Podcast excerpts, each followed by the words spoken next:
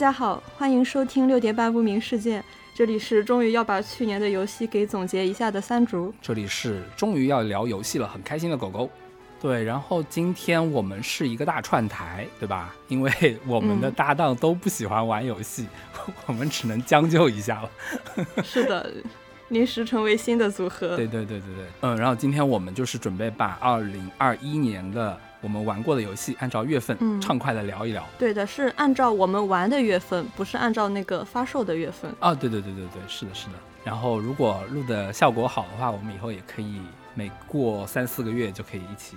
再交流一下，对吧？嗯，我觉得可以。好的，那我们就开开始吧。嗯，呃，先从去年二零二一年的一月份开始。呃，一月份其实就是有一个非常那个我印象很深的，其实我已经忘了，但是我去搜的时候，我发现印象很深，就是传说中的合成大西瓜，当时突然就是席卷各种群，而且你们甚至在播客里对我进行了公开处刑。哎，当时在播客里有讲吗？我有点忘记，好像是群里讲的。对，播客里也讲了。没有你，对，你们在播客里是讲过这件事情，然后还提到了我跟你聊这件事。嗯，好的，好的，我忘了，对不起。当时我是看你们现在那玩嘛，然后实在聊的太多了，然后我就想，哎，那我也试一下吧。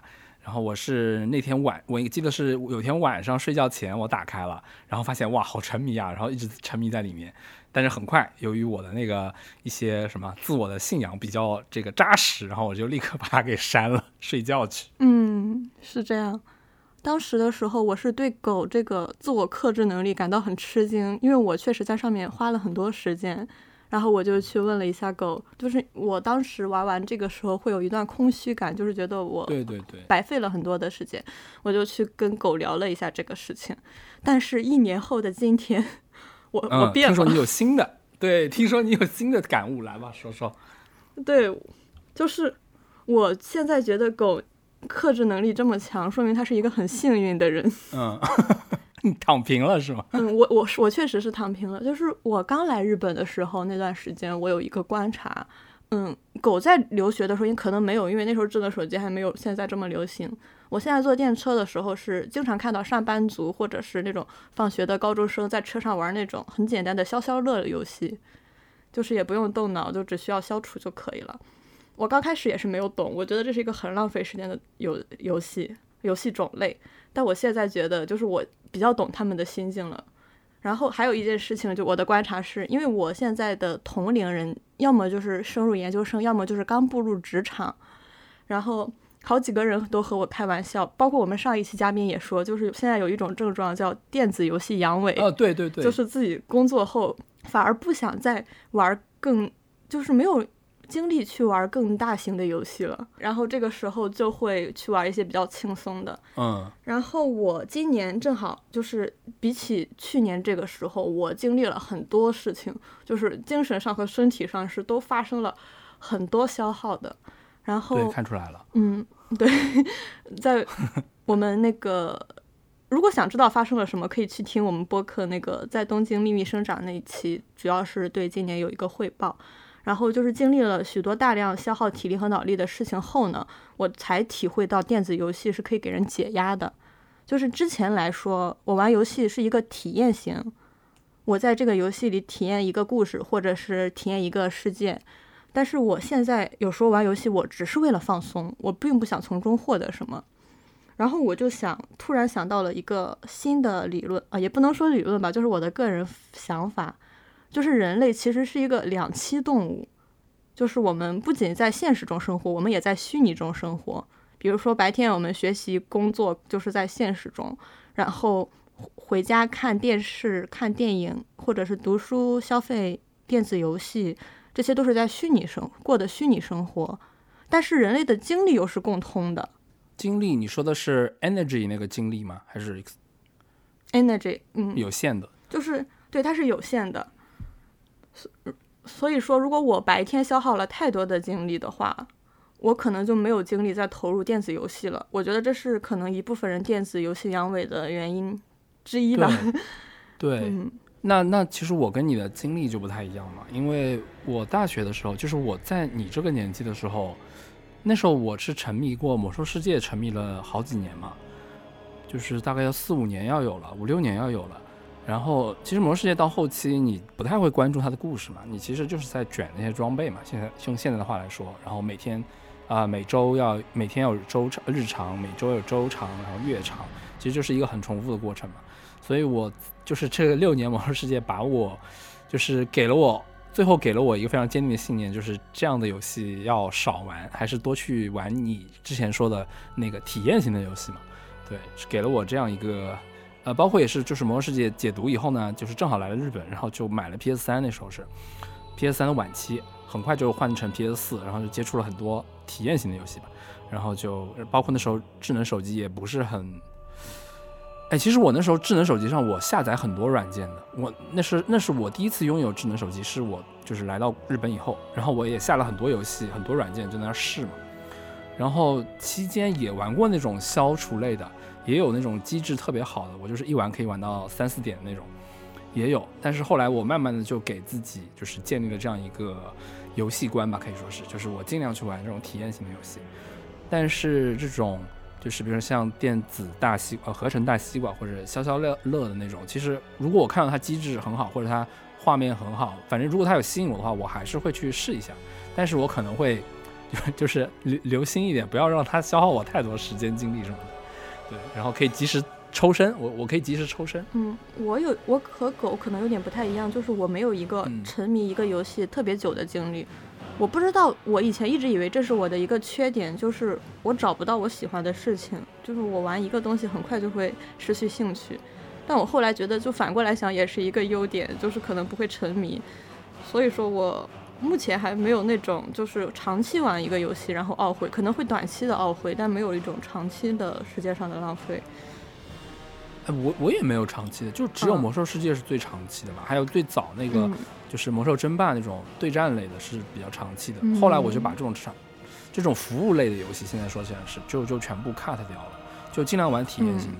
然后体验型的又基本上你只要体验一遍，其实一般不太会有第二遍体验的哦，确实必要性吧，对吧？不太有必要性。然后就我玩游戏几乎没有重复玩过，没有玩过两遍就体验型的游戏。然后我现在在玩那个呃极乐迪斯科，这是我第二遍玩了。确实，它那个游戏因为很丰富嘛，它基本上跟小说很像，跟文学很像了，所以你还是能够感受到很多新的东西。然后其实呃，像那个电子呃合成大西瓜呀，然后比如说一些比较嗯重复类的，比如说那个哈迪斯啊，或者是什么呃有有一个什么杀戮尖塔啊这些，我不知道你玩没玩过。它反正也是，但它机制设计的非常好，我我其实还是很认可这种游戏的。包括像合成大西瓜，其实也是，它其实有点像俄罗斯方块。简单，然后很，对吧？很沉迷。呃，其实我我比较讨厌的是那种，就是有带氪金的，你知道吧？那种我会更加更加那个一点。对对。我是完全不能接受那种氪金手游的。是的，是的，是的。嗯。哎，希望以后氪金手游也可以有它比较，就是更怎么说，更更更有道德感一点，是吧？更更更合理的氪金去去做这个游戏。我要嗯。我要严格一点纠正我刚刚的说法，就是我不接受的是那种靠氪金来抽卡的。如果是那种买断制的，我反而稍微接受一点。嗯，对对，包括像那个之前有个游戏，就是任天堂那个叫什么来着的，那个《异度之刃二》，对吧？啊，《异度之刃二》，它里面其实有抽卡的嘛，它对吧？嗯，那个抽卡我很快乐，但是它其实是买断制游戏嘛，就是也可以这么做嘛，就不一定要真的要去消耗，把一个人的金钱精力消耗光这样子，让他来重复劳动，然后哎。好了，我们不说这个了吧。就 还是回到电子游戏阳痿，我真的就是我今年再次玩哦，那是去年了。再次玩合成大西瓜是有一次我打完工那天回到家已经快十二点了，然后我非常累，躺在床上。但是我那天就是只打工，我没有干别的，我就会我突然就陷入了一种我今天什么都没有干的恐慌感，然后我就很想做点什么。但是我又特别累，不管是脑力还是体力都很累，我就突发奇想，我就又打开了合成大西瓜，然后这个时候我就玩了几局后，我发现，哇，我第一次体验到电子游戏就是这种解压感，嗯，我有一种我没有浪费时间，那段时间我也没有到睡觉时间，我不知道干什么，但是我却在做一件事情，然后从那之后，我就有时候会躺在床上听一点什么的时候，我就边听边玩合成大西瓜。其实就是合成大西瓜已经不太占用我多少内存了。我基本上是一种比较放空的状态，一边听着，比如说听着别的播客，然后一边手就很随意的在那里合成大西瓜。嗯，其实就是有电子游戏会让你进入一种心流的状态嘛，那种状态就还蛮。其实洗碗也会有这种状态，我就喜欢这么说。打工洗碗就很容易进入心流，包括你玩黑人大西瓜或者玩哈迪斯啊什么，其实都很容易进入心流，那种状态还是非常舒服的。我哈迪斯也是我想说的，就是他今年也是给了我一个新的体验，就是进入了一种类似于心流的状态。对，嗯。然后你刚刚说电子游戏阳痿嘛，这个我还有一段非常有意思的经历吧，就是我在大学的时候，应该也是之后了。我在日本的时候，就是还是会跟国内的几个朋友聊天嘛，然后在在那个呃 QQ 群嘛，那时候是。嗯，那时候我还在上学，但是他们已经在工作了嘛，他们也工作了几年了，然后他们就开始表现出一些电子游戏阳痿的征兆，你知道吧？就是，哎呀，回家了就不想玩这种大型的游戏了，简单一点，看个电，摊着看个电影也挺好的。哎，那时候看着电影还不麻烦啊，还不就是。还能承受啊，不像现在可能看个电影都觉得累了。对，那时候已经开始表现了出来，然后我就很奇怪，然后我也在群里跟他们讨论这个事儿。后来他们的意思就是说，哎，那你在工，你到时候工作几年吧，看你还能不能，就是回家以后还能玩这些游戏啊什么的，看你会不会电子游戏阳痿嘛。他们就是有点放下狠话了，对吧？然后我我当时就说，我觉得我应该不会的。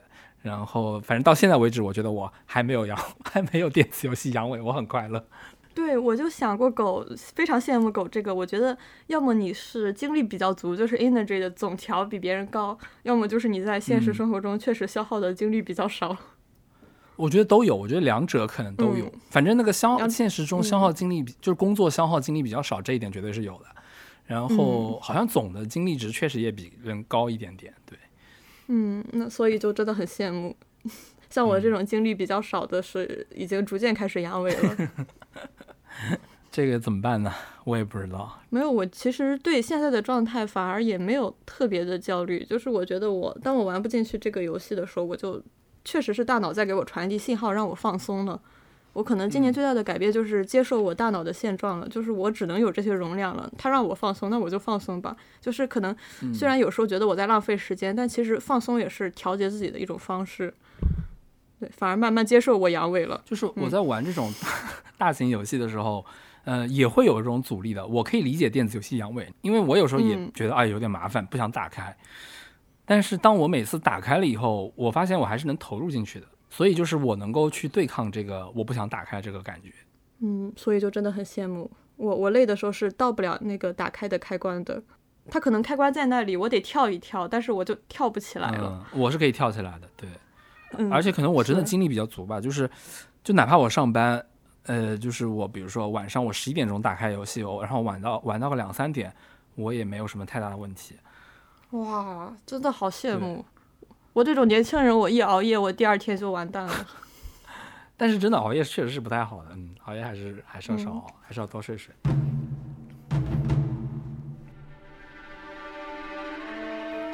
那我看一下，我一月份我还玩了一个《对马岛之鬼》，然后，对，我稍微说一下吧，就你知道这个游戏吧？我知道，但是我没有玩过。嗯，这游戏很神奇，就是它其实是一个外国公司做的日本文化的公司嘛，呃，日本文化的游戏嘛。然后一般来说，你肯定都会以为肯定就是，呃，就是很富有成见的那种，什么那种那种日本文化嘛，对吧？很 cliche 的那种，但是其实我觉得做的还蛮好的。然后画风景啊、画面啊，那种传达的那种想法，我记得我记得都挺好的。玩的有点久了，很惊喜吧？当时玩这个游戏，然后风景也很漂亮。嗯，我对《对马岛之鬼》的印象就是，我看有的好友发它里面的截图，就是每一张都像风景照一样，很很好看。对对对，我记得有一幕就是他在有一个竹林，然后我骑马进去的时候，就感觉是那个罗生门的竹林中，你知道吧？就感觉到那种地方。这是我印象印象比较深的。好，我以后有机会会去玩。我一月份的话，就是我是寒假的时候，哦，一月的时候买了那个哈迪斯。对，哈迪斯。但但这个游戏是我贯穿了一整年都在玩的，所以说我们也可以把它放到最后聊。这同时也是我的年度最佳游戏。我我因为这个游戏产生了很多很多的改观。哇哦！所以我们是现在就聊还是最后聊呢？可以啊，现在就聊，因为我也玩过。那是我也是二零二零年玩的，对。我非常推荐哈迪斯跟加缪的那本《西西弗神话》一起读，哦，就是这个游戏和这个书对配合着来。因为我玩它的时候，哈迪斯它是那个 roguelike 嘛，我玩它之前我是从不玩 roguelike 的，即使我偶尔会玩一下以撒的结合，但是我总觉得这个怎么说呢，就是你不停的去探索，然后你的结局都是死掉，然后回到最开始，我总觉得这是一个很无效的游戏方式。但是今年就是我被他刚开始是被他的那个美术风格吸引，因为我觉得他做的美术很好看，再加上我一直对希腊神话很感兴趣，它是那个希腊神话背景的，所以我就玩了一下。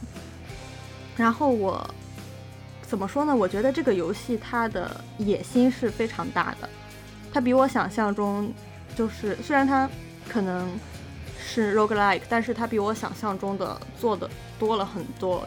它是我感觉我我这是我自己对制作人的理解，他可能我不知道我理解的对不对啊，就是我个人的看法，就是我觉得他在探索一个哈姆雷特式的问题，就是 to be or not to be，就是生存或者死亡。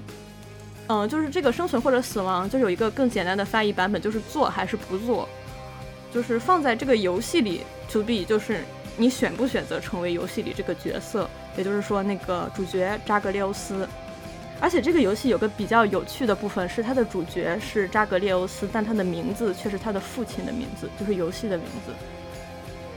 呃跟塞尔达有点像，就是主角的名字和游戏的名字其实不是一样的。对对对对，嗯，就是玩过这个游戏的，肯定就是或者玩过任何 roguelike 都知道，最后的结果一定是死掉，然后回到初始点。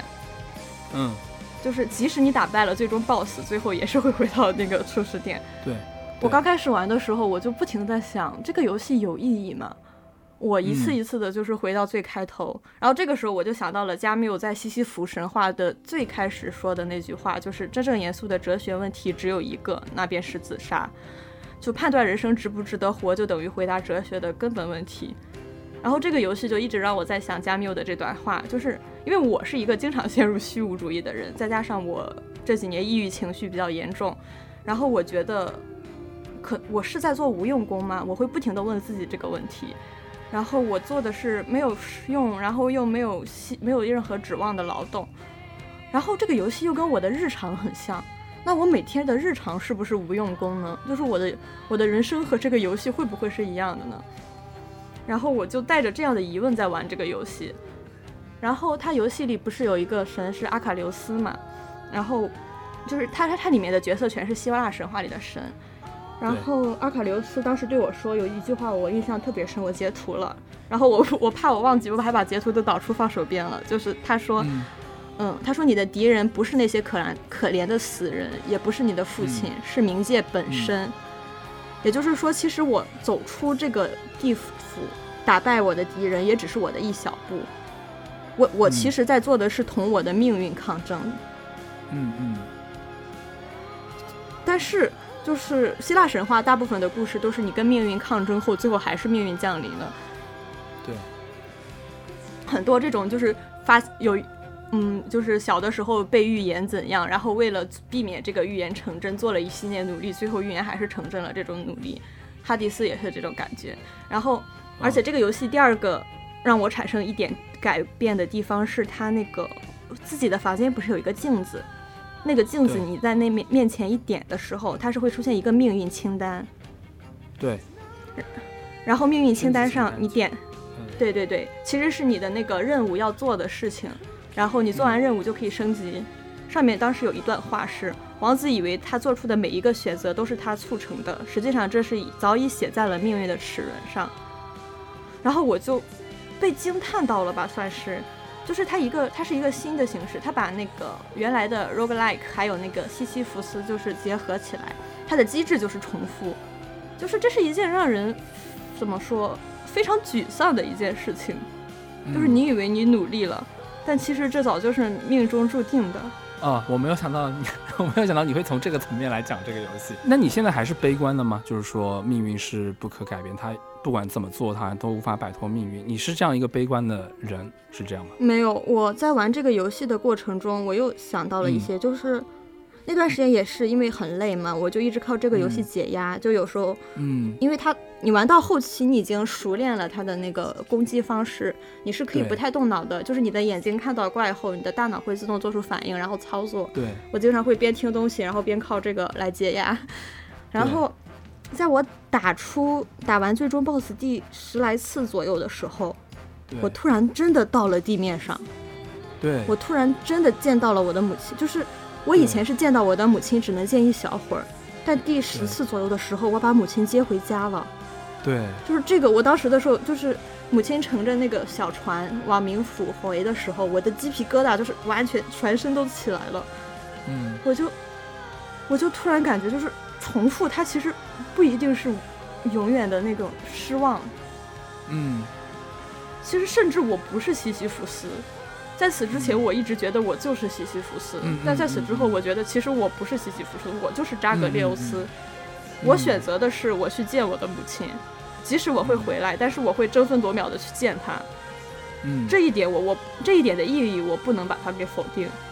对，所以说，也许对西西弗斯来说，就是他不停的往上推巨石，它是无意义的；但是对嗯扎格列欧斯来说不是，对我来说嗯甚至也是不是。而且我在每一次，就是刚开始的时候，我可能只能打到第一层、第二层，在我打了每一次往前打，我都可以走得更远。这也是和过去的那个瞬间的我不一样的部分。所以说，我玩这个的时候，当时也是正好在看西西弗神话嘛，当时加缪也是讨论到了西西弗，就是他觉得，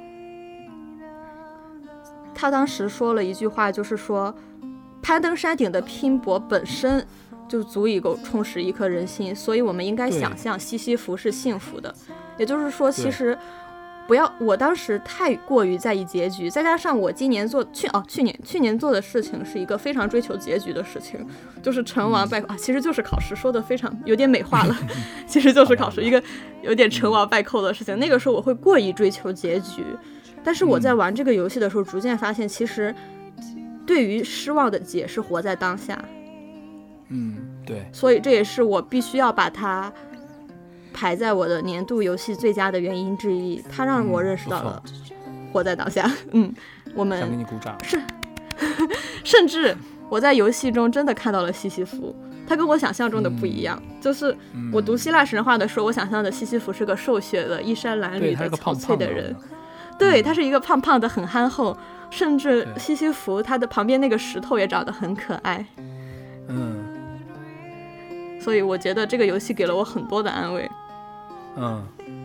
然后，嗯我我想说一下，就顺着你这个说，如果从你这个方向来说，我呢，我玩这个游戏的话，呃，首先跟你一样的，就是它肯定很多人赞誉嘛，并且这个美术风格什么很好嘛，然后开始玩，嗯完了以后，它的包括游戏机制啊什么的都非常好嘛，打呃就是战斗啊都很顺滑，那个技能的配搭配也很有趣嘛，就玩了很久。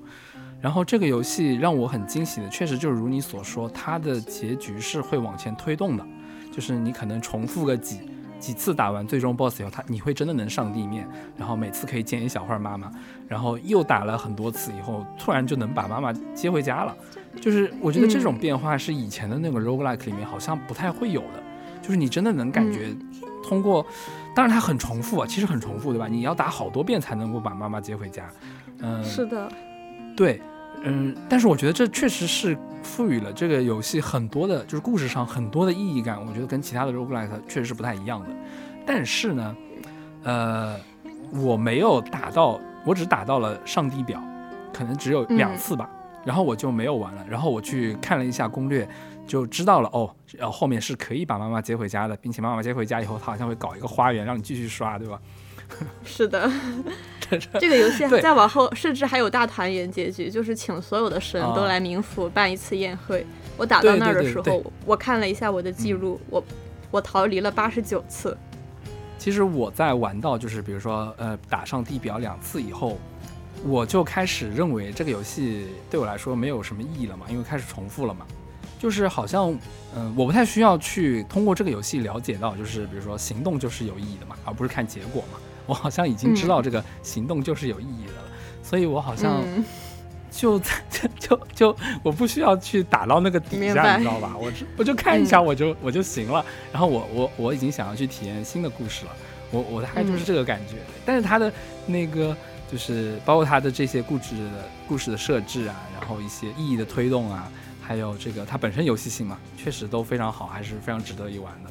嗯，对。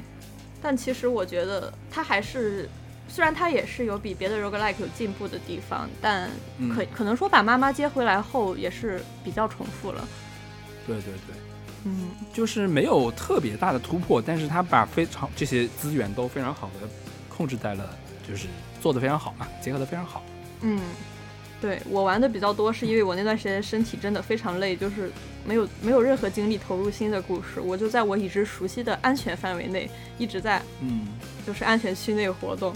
嗯，好的呀，那哈迪斯就到这儿。嗯然后是二月份，二月份的话，我玩的是《赛博朋克2077》，也是当时非常火的。哦，我是二零二零年年底它出来以后，我一直在玩，然后一直到二月份玩完了。对，嗯反正就是跟那个新闻一样嘛，就是有很多 bug，然后，当然它的那个中文配音还是非常好的，很很有代入感。啊，我都不知道它有中文配音。对，它有中文配音，就是嗯会骂脏话，什么都会有。哦，嗯，它主要玩起来非常没劲，就是很堆数值，所以就嗯让我体、就是玩的过程其实蛮糟心的，我不是很喜欢这种。然后你呢？我二月玩的就是那个马里奥超级三 D 马里奥世界和那个狂怒世界。我记得玩那个的时候是，我当时是网上预约的，然后正好新年那天送到，然后我就开始玩。嗯，我觉得狂怒世界的部分要比它的本体好玩很多。对对对对对，得我当时我也是，我也是。我记得当时就在跟狗吐槽说，这根本不是狂狂怒世界，这是 Fury 世界。尤其是马里奥，有时经常穿成那种猫猫装，然后爬来爬去，嗯，对，特别可爱它。最后变身一个超大的猫猫。嗯，而且它的设计有点像奥德赛的延续，就是玩法也非常像开。放世界一个。然后包括它的那个探索要素也是非常好。唯一的缺点就是可能流程比较短，几个小时就能把狂徒世界玩完。但是太值得了，我觉得太值得了，一定要玩一下。如果有 Switch 的话，嗯，我也觉得。嗯，然后它的那个三 D 世界那边，反而我觉得也没有特别惊险惊喜到我的部分吧。这个我是和我男朋友就是动次大，他一定要让我 Q 他一下，说把把他带上电视，就是我跟动次大一起玩过。然后，哦，对，它可以多人玩的，对吧？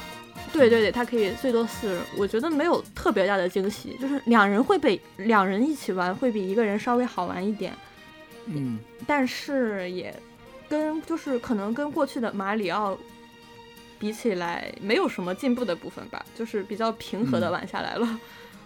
还是好玩的部分还是狂怒世界，嗯对，对我来说就是三 D 世界这种或者老一点的马里奥的那种横版跳跃的，对我来说它是没有故事感的，没有故事感的我会玩的非常割裂，嗯、就是不停的往下走，往下走嘛，我就我我反而会意义感丧失，我会意义感丧失的，嗯、但是像狂怒世界这个，它反正好歹是有一个大的故事，比如说你有一些谜嘛，比比如说那么大一个库巴掉下来，对的吧？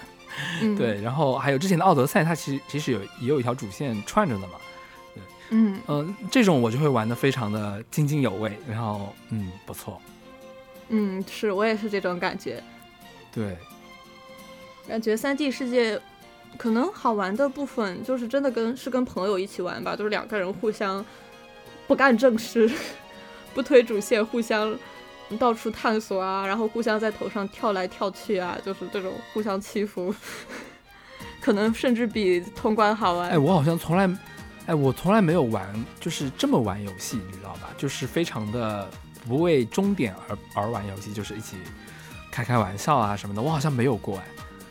这样吧，我是一个经常就是和朋友玩游戏的时候会在游戏里捣乱的人。哦，我之前大学的时候跟朋友一起玩《分手厨房》，就是舍友，嗯然后我们两个经常玩到一半，突然开始就是假装真的店员，然后跟顾客搭话说：“这位女士，你要要什么吗？”就是对，然后我们两个就开始胡乱角色扮演，然后开着那个轮椅撞来撞去，就开始乱搞。虽然就是那一关没嗯过，然后我们只能重新来，但是那个过程是很开心的。乱搞更好玩，对吧？对，我觉得有时候乱搞反而更开心。包括玩马里奥的时候，我我我跟那个阿栋的乐趣之一就是互相跳到对方头上。啊，有，然后有时候时间很紧，就是他那个他不是每一关都有限制时间嘛，我们可能就会乱玩，玩到时间快到了，我们就啊大喊不好了，然后疯狂往终点冲。我我不知道是不是因为我有点死板还是怎么了，反正然后我玩游戏也比较熟练嘛，就是嗯但凡比如说分手厨房或者是。呃，反正这种双人合作类的，我好像都会比较效率，你知道吧？会追求效率。嗯但是，就如果对方没有效率，我也不会生气什么的啊。但是我好像会嗯更集中在去通关这个游戏上，而不是像你的嗯那种。但是如果比如说有人带着我这么玩，那我可能会哎突然发现哎这样也可以啊、但是我自己好像不太会做这种事情，我我发现哦，属于一个无趣的人了呢。没有没有，就使命感不一样，狗的使命感比较强一点。确实嗯，直奔通关。我是那种，对我是那种比较爱捣乱的人。我突然嗯想起之前跟朋友一起玩那个一个，我一下想不起来原名了，就任天堂 Switch 有一个可以双人剪纸的一个游戏，把两个人剪哦，我喜欢，我喜欢。呃，你裁我剪，哦，对你裁我剪。那个游戏我跟朋友的乐趣变成了格斗，就是我们两个看谁先把啊对方剪啊没。懂懂懂。哎哎，我跟你讲，嗯呃，就是比如说我们在正常玩你踩我捡这个，它不是有一个通关的嘛？它它有每一关有个小目的的嘛，对吧？如果突然开始互相裁了，我可能只有第一次是能享受到乐趣，但是我很快就会意义感丧失，你知道吗？我在这里反而意义感会丧失。啊，嗯，这样，嗯，对，好神奇啊！好神奇。我反而是会在就是互动中获得一些快乐。但是你不可能就是就是你你们互相格斗，不可能一直在格斗吧？就格斗个几次可能也差不多了吧，对吧？就是你每一次格斗，比如说我赢了，然后他就想打败我，然后我们就可能会不停的互相格斗，正好水平也差不多，然后就一直格斗。对我我理解，但是你持续个三四次差不多了吧？没有，我们可能格斗了上百次。我的妈，那你那那我我不行的，我可能三四次就开始意义感丧失了，就觉得、嗯，嗯，使狗狗子的使命感比较强。对对对对对，意义感、嗯 意义感不一样的。嗯，我是拯救世界型的，你们是你们是钓鱼型的，先不管拯救世界，先钓鱼。哦是这样。好的我顺便一提，我真的很喜欢在各种游戏里钓鱼。哦，那那确实就是我我不喜欢钓鱼的，我可能钓个两呃次就差不多了，我要开始拯救世界了。嗯，我特别喜欢钓鱼哦。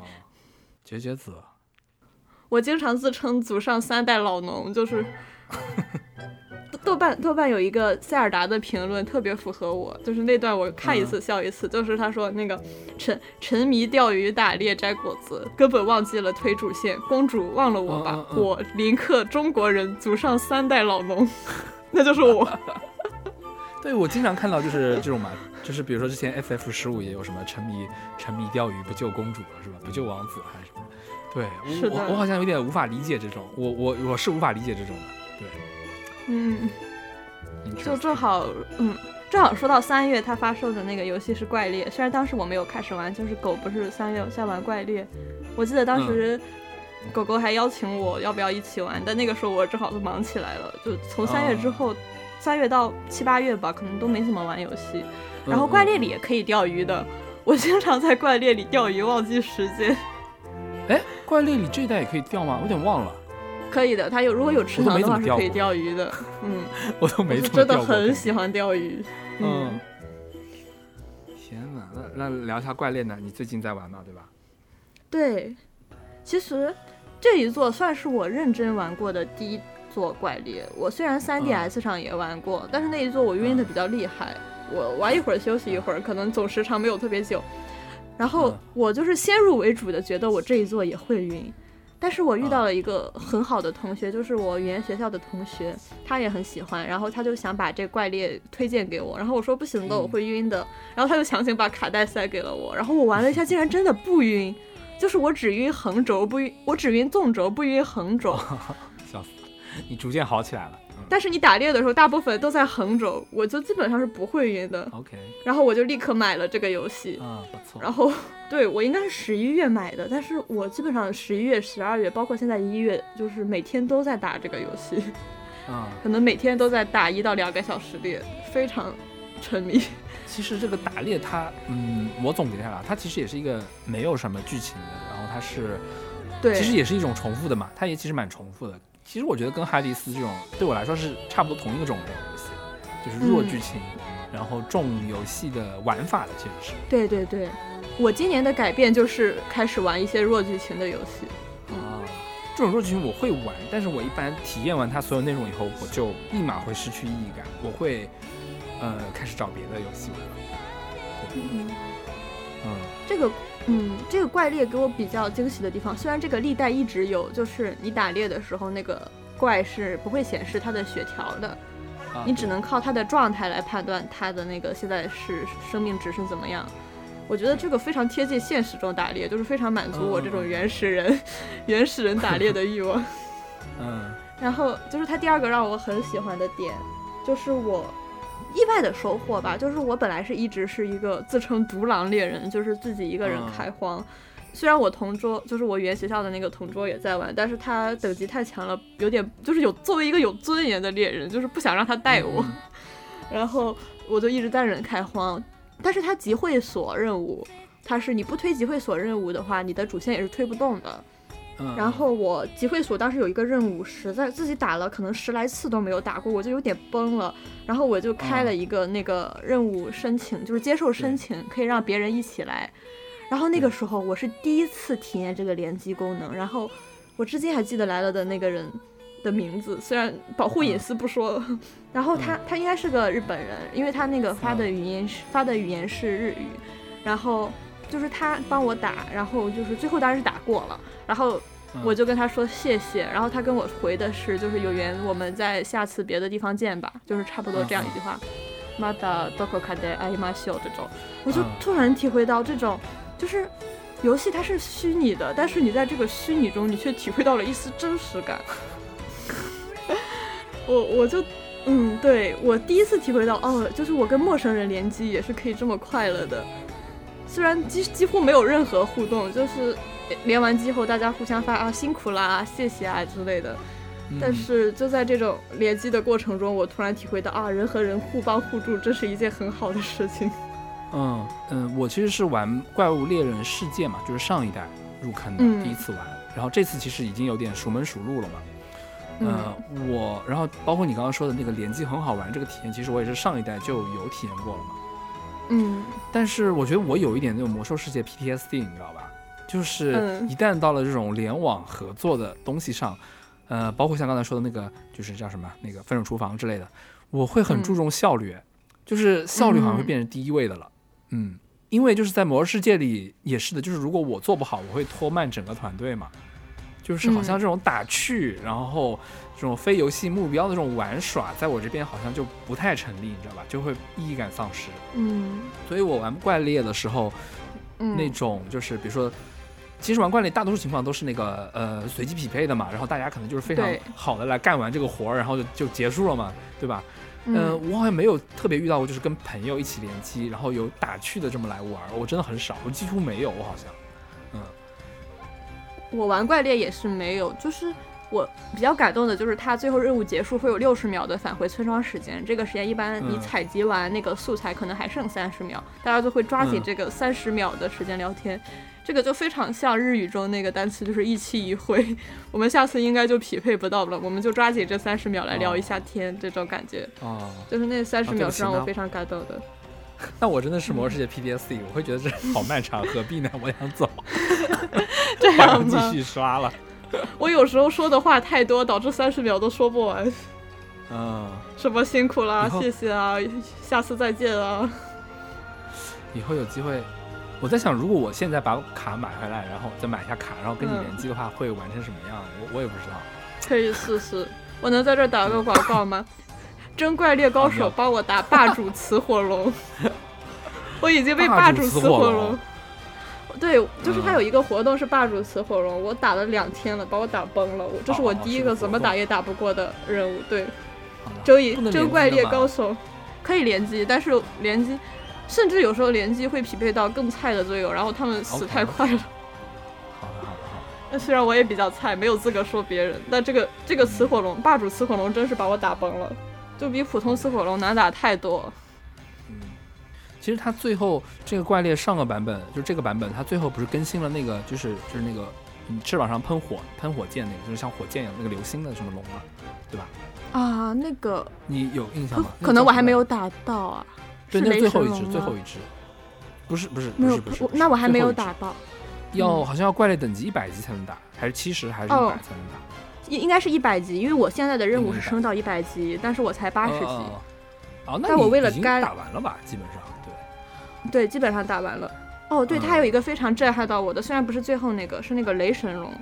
我打那个的嗯。时候，我体验到了一种就是日式游戏的美感，嗯。就是那个龙在空中，虽然它它那个一看就是很传统的东方龙，然后它漂浮着对，这个时候它打猎的 BGM 跟平常也是不一样的，嗯，就是它有一种震撼感，就是一种非常巨大的物体漂浮在空间，甚至因为我是狩猎敌玩家，我是那个近战武器，我有时候会打不到它，然后就嗯会感受到一种极大的那种他对我的压迫。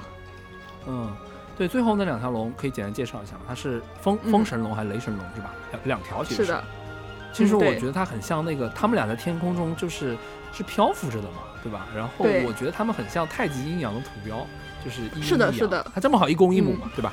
对，一阴阳就在嗯天上，就是互相围绕缠绕，哇，特别好，对对对很喜欢那个设计。嗯，对，它就有点像，虽然它不没有特别巨大，但是它我感觉有点像那种巨物恐惧症会害怕的那种物体，就是甚至你有可能触及不到它，但它就在那里。嗯但是我那时候玩的是那个叫什么来着？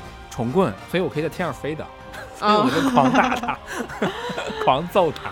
对，我当时过这个的时候是和我记得是有两个重弩玩家，就是可以啊，可以那个开枪，然后我都在旁边上上 buff 什么的，这样过的。OK，因为近战武器真的削不到他。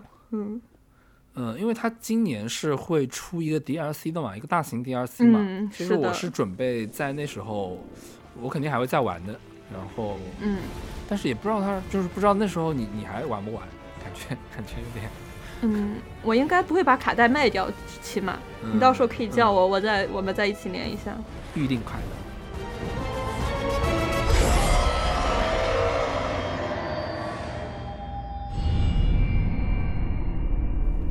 好，好，然后是四月份，四月份我没玩啥，是是，你好像也我也没玩啥。也没玩啥是吧？对，然后是五月份，五月份玩了那个《生化危机八村庄》，嗯，生化危机是我一直不敢玩的一个游戏，你啊，你没有玩，你就不玩恐怖游戏的是吗？对我从不玩。嗯哦，而且而且这个游戏我估计你也会晕吧，可能也会晕。嗯，嗯我是代入感太强了，恐怖游戏玩不了。呃，我就是从《生化危机六》开始，就是它重置的，呃，不是重置，重嗯启吧，算是，对，重新的一个故事线开始玩的。反正六七八，嗯哎、是六七八吗？还是七啊？从七开始的，好像对，七开始的，七和八嘛。嗯，对我来说，这是一个非常现代的，已经是一个很现代的游戏了嘛。但是它有也很有那种就是日日式的那种节奏感，就是它的嗯嗯，它的那个操控，它的那种一招一式，就是有一种回合制的感觉在里面，并不是像那种 COD 一样，就噼里啪啦可以往前开枪那种，对吧？你的子弹要去稍微要算一算啊之类的。然后它有很多怎么说呢，视觉奇观吧，就是有那个什么，就像吸血鬼一样的夫人，巨大的那个女人，对吧？还有那个、嗯一个村庄里全是那个狼。呃，狼人啊什么的，就是一个工业奇工业奇观吧，可以这么说吧？对，工业工业流水线上的一个奇观吧，挺好的。嗯，这个是真的，嗯，没太有勇气。哎，但是《生化危机》我觉得在恐恐怖游戏里面算不恐怖的，因为你可以干掉它。对啊，但是我觉得就是它，可能画风也有点让我害怕。写写实是吧？太写实。对对对对，我其实对恐怖游戏，我反而不太害怕那种心理上让人恐惧的，就是哦，那种游戏，我反而害怕现实，就是比较写实，画风让我害怕的。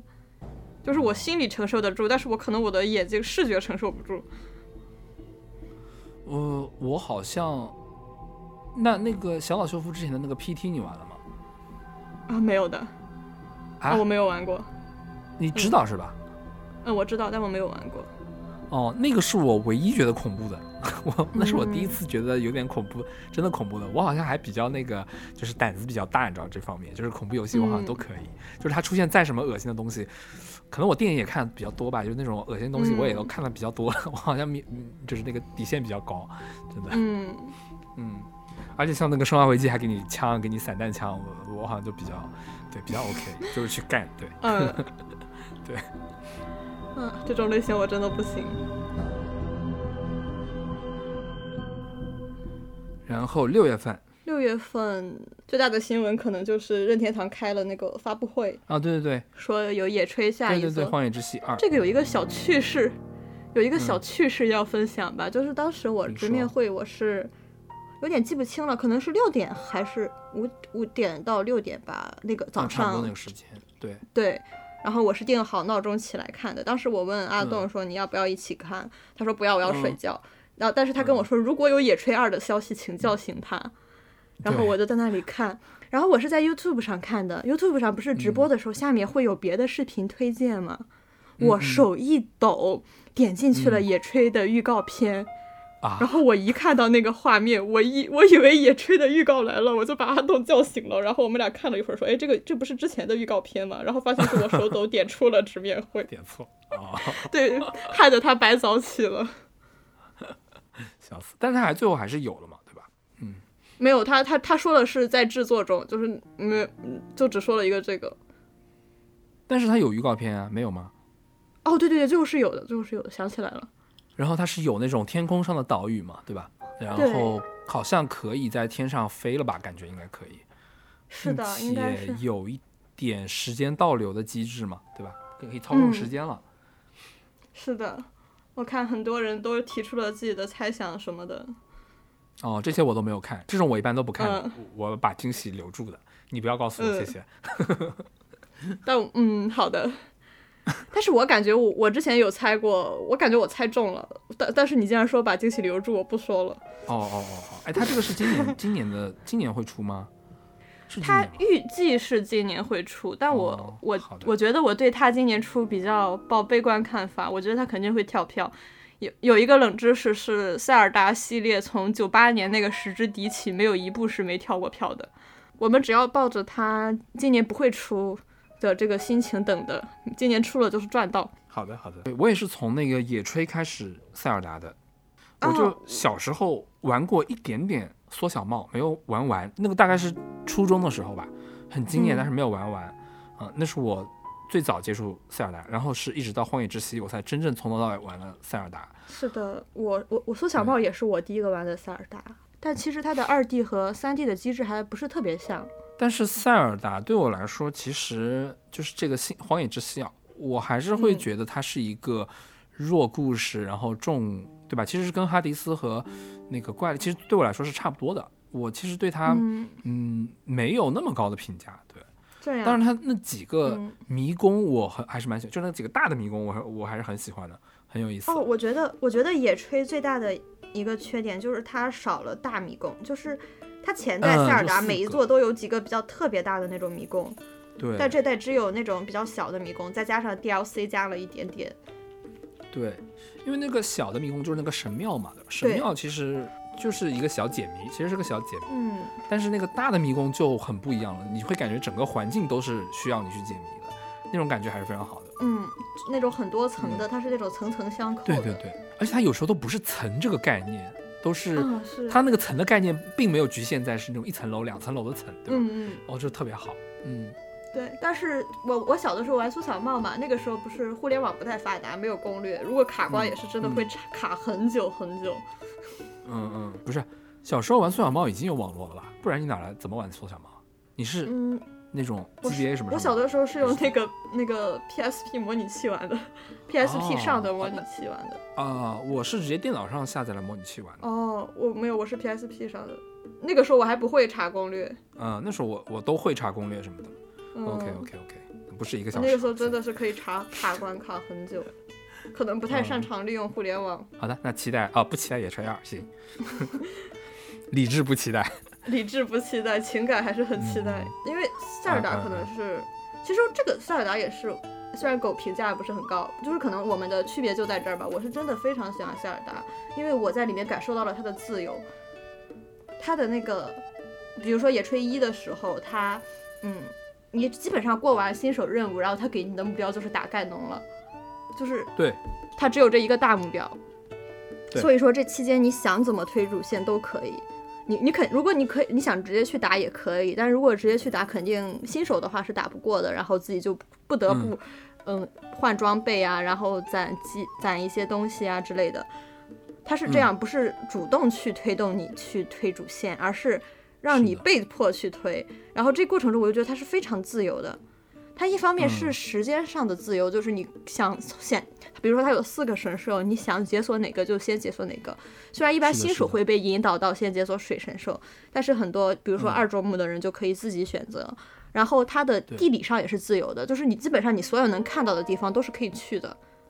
它比远处的山都不是贴图，是都可以爬的，所以它给了我一个很大的自由感。然后我的梦想就是它能出一个 DLC，让我在里面种田。嗯啊。我突然想起来，我对这个《荒野之息》有一个非常大的失望，就是那四条龙还是三条龙啊？反正天上有三条是吧？天上，然后它不是呃上面现在左西右东东南面是吧？东南面不是有座山上有一条龙的尸骸，还是一条雪的？是是是龙的尸骸吗？啊，有一条雪冰龙，就是反正有一条龙，它是在山上的，你记不记得？它是嗯，然后你好像要帮它解脱，对对对，就那条龙。就是那几条龙，还有就是有不是有一个温泉一样的，然后有一只神兽一样的东西啊，有山神，你还记得吗？是有山神的。对对对对，啊，我觉得就是这个山神和那四条龙初始的印象，见面都是很震惊的那种，但是他好像没有具体的故事来支撑它，这是我很失望的。嗯，山神是这样的，山神是为了纪念盐田聪加进去的啊，这样的，哦，不，就是他在游戏中是没有一个什么。更传奇一点的故事哦，确实是来让我它它只是存在在那里，包括那个龙，其实它最后就变成它只是一个给你给你刷素材的，对对对，就是好像哇，好像有点浪费啊，就是我好想知道它背后有什么故事，它跟这个世界是怎样的，就是就会这么想，你知道吧？因为第一次就是第一次见到那个龙的状况，因为我没有被剧透嘛，所以第一次见到龙的时候就是我靠，怎么还有这种东西？那是什么东西啊？就是这种非常惊讶的嘛。但是它最后没有一个。嗯，故事来帮他收尾，或者是怎么样，我我还蛮失望的。其实真的吗？我跟你可能就是心心路历程是一样的，但是最后的感觉是不一样的。我第一次见到龙是那个，就是大家最爱刷素刷素材的那个雷神雷龙。嗯嗯。然后然后我第一次遇到雷龙的时候，我是在那个大桥上。呃，我好像也是。嗯。那个地方不是一直打雷嘛？然后嗯，我当时是怕被电到，因为我也是比较新手。然后我怕被电到，我也没有那种防电的衣服，我就把很多的身上带电的素材都丢了，然后我就非常的沮丧，我就觉得啊，我还怕被电到，我现在我攒的装备我也得丢了，我就比较沮丧。然后我又当时旁边不是有个塔，然后很多猪，猪还追着我打，然后我就跑，嗯进入一个比较落魄的状态。这个时候就是湖面突然升起气流，然后有只龙飞着出来，我的感觉就是哇。就是我在沮丧的时候，竟然会有龙出来耶！嗯，我觉得人生就是非常需要这种遇到龙的时刻。啊，就是他本来让我，我就觉得啊，一个破一个不是一个游戏，我我本来就不喜欢下雨，我很喜欢晴天。但这个游戏它那个，但是它是那个剧情的设置，就是在你解开那个地方之谜之前，它会一直打雷下雨。我就很沮丧，我说我在我在现实中也下雨，我在游戏里也下雨，我还被猪 追着跑，还被电，嗯，对我还被电，我还要把我身上的所有的金属，就是那些好的武器都是金属的都丢掉，我就这么落魄，结果突然有龙冒出来，天哪，有龙哎，这个世界是有龙的，我是沮丧的我，但这个世界是新的世界，然后这个龙就真的把我感动到了。然后我后来就是有很长一段时间，我就很羡慕那条桥上的猪，我觉得他们生活真好，就是晚上就看看流星啊，然后早上白天就看看龙啊，然后烤烤肉、烤烤肉啊，跳跳舞啊，我就好想成为那个波克布林。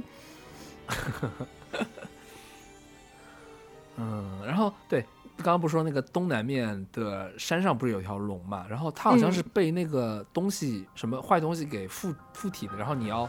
就是用箭射它，你还记不记得？把帮他把那些东西驱散。我记得，嗯，对对对对对，当时其实这条龙它的故事感非常强嘛，对吧？很明显，我当时哇就感觉就是好像做了一件什么事一样。那条龙给我的感觉非常好，嗯嗯，确实是，但是感觉还是整体上缺了很多，我我觉得缺了一点。我我希望这个它的二可以可以再是不是有一点 补完或者怎么样？嗯。雷，我感觉，嗯，我感觉雷龙那个出现完全就是为了人刷素材的。嗯因为他那个点非常适合你说就是射箭，然后就射脚嘛。嗯反而没有没有什么他自己的故事，确实是有这个问题。然后关于那个山神，他其实是故意就是设计来致敬岩岩田聪的，就是啊，哦如果我嗯我现在有点记不太清楚了，就是如果我错了的话，就是观听众可以指正就是他那个山脚下有一个长得就是比较像那个岩田聪的 NPC，然后就是在给林克讲了这个故事，就是说山上有个神，然后然后你见到山神后拍照后，我忘记会出现怎么画什么一段话了，类似就是纪念一个什么呃什么睿智的灵魂还是什么，所以说它其实是故意设计来纪念岩田聪的一个小彩蛋，只是作为彩蛋存在，嗯，好的，但是我可能因为我我有点记不清了，拍照会是什么内容，大家可以自己查一下。嗯好的。嗯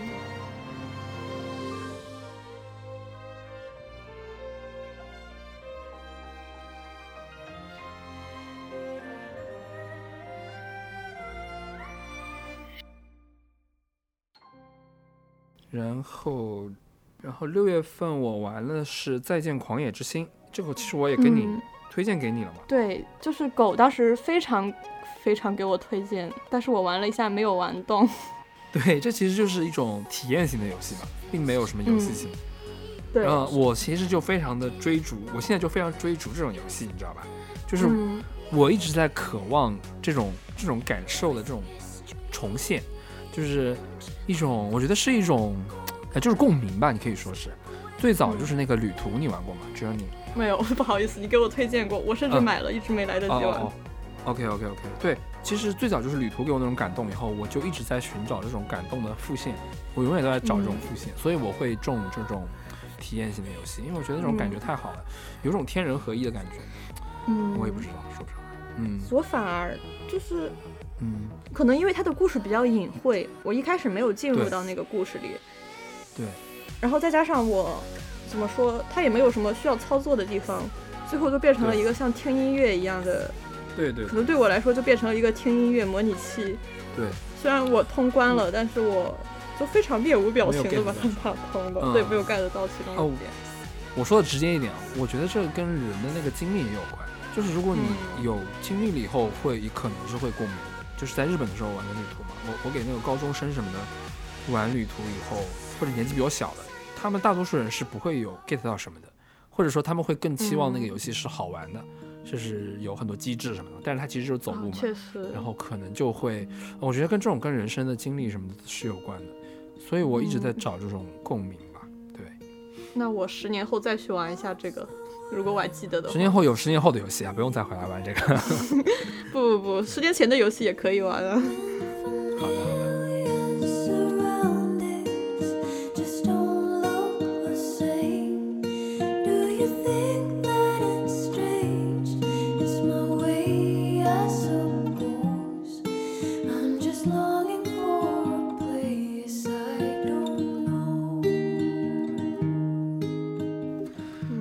后是你玩的是 Pokemon Go，啊，我得说一下，这个游戏我还是真的挺失望的。啊，我 我还以为你会很喜欢。来，没有没有，我作为一个十年宝可梦老玩家，来到日本就是这种墙外嘛，就有谷歌地图覆盖的地方，肯定是要体验宝可梦 Go 的。然后我就非常期待下载好注册角色，然后抓小精灵，然后抓小精灵，然后抓小精灵，然后我发现这个游戏就是只抓小精灵。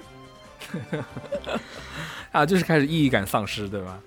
它基本上在我玩到第，可能没有玩到一周，我一天可能在二十分钟在它上面，这样玩了一周，嗯我就已经丧失意义感了，因为它它非常单调，就是你嗯收集宝可梦，然后打道馆。然后打道馆，它可能会给你金币，给你金币，你可以取到比较好的装备。这些装备干什么呢？抓宝可梦。嗯，我在这里面是找不到意义感。我觉得它可能有一个好处就是激励我多走路，因为有时候会我想拿一些徽章什么的，它在那个必须要，它因为它是跟地图实时结合的嘛，我必须要走到那个地方我才能去扫那个徽章。还有一个比较，我觉得它稍微有意思的地方是它的那个也是社交方面。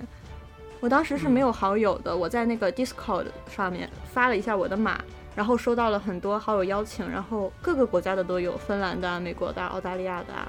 然后它这个社交是一个非常漂流瓶式的社交，就是你在那个宝可梦补给站的时候或者道馆的时候，你可以转一下那个转盘，你会收到一个嗯当地的照片，然后这个照片嗯你可以作为你明信片来寄给你的好友。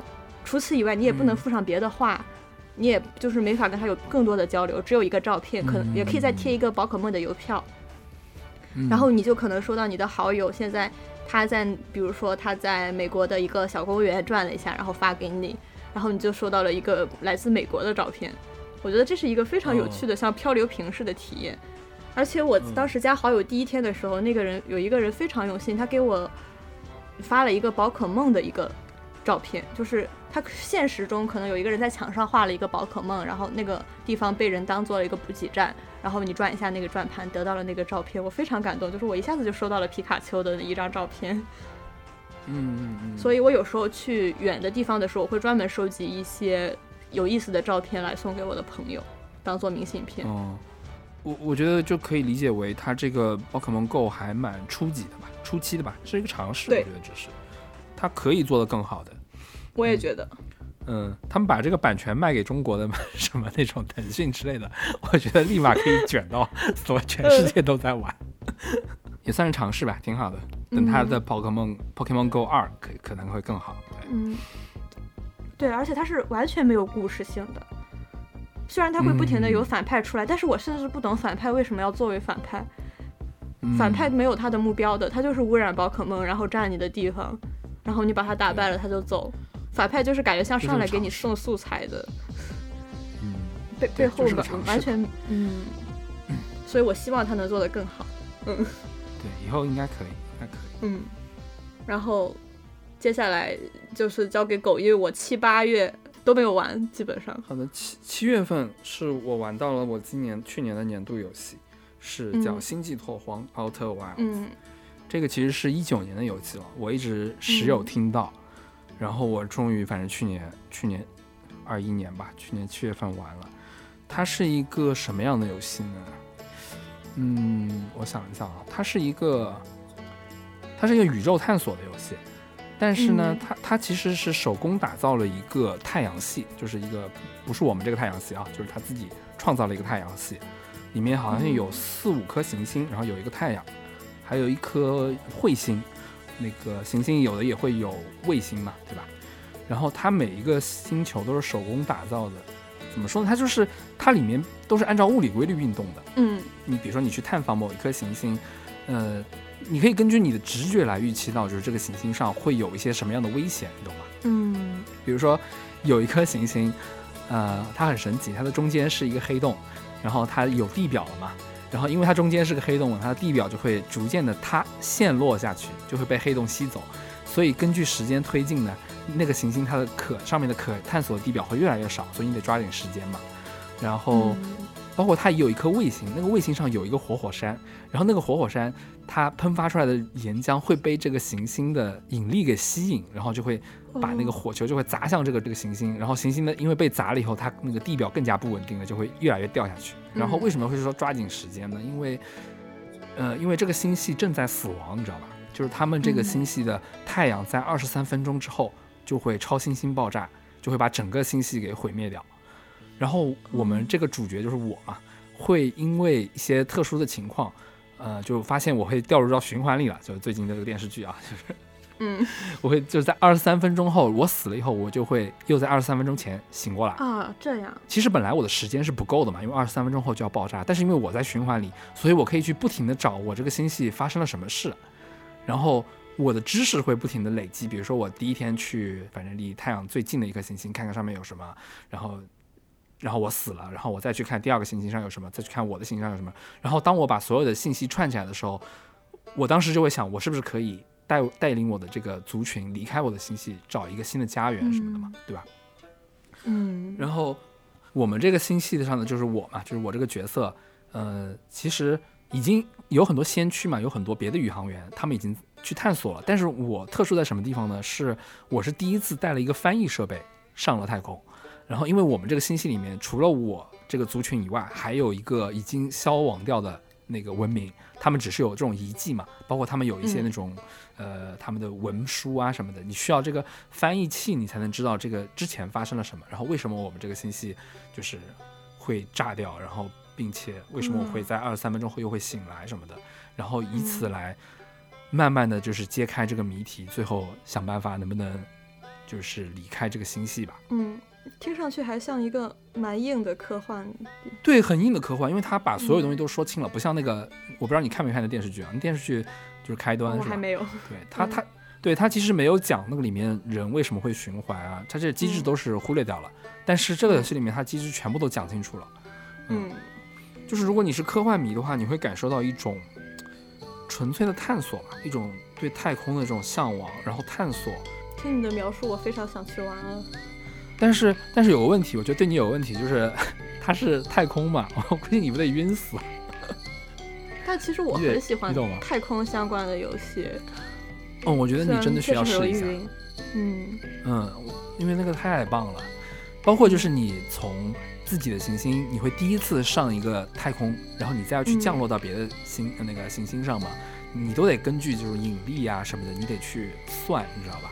哇，就是你心理上直觉的在算啊，我怎么样去降落，然后我太快了，我非常会被砸坏嘛，太慢了的话呢，呃，反正得你你适中的这个速度嘛，嗯。嗯，很很有意思，很直觉，直觉这点很重要。对，然后它的行星就是，呃，因为它是手工打造的嘛，它有特别多的奇观，比如说有一个行星，你进去以后，呃，它是一个充满海洋嘛，全都是海洋，然后只有几块陆地，然后那个海洋上全部都是巨大的龙卷风风暴，然后。哦呃，我第一次上到那个岛的时候，然后我在那儿探索嘛，探索探索，突然我发现，呃，就突然全黑了，我我根本不知道发生了什么。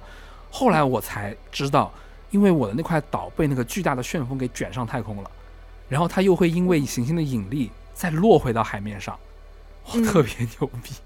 然后你就你就得想办法保证，就是你你 你不要就是被卷上太空的时候，不要就是飘到太空去，你还得回来，对，嗯不然的话你就死了嘛。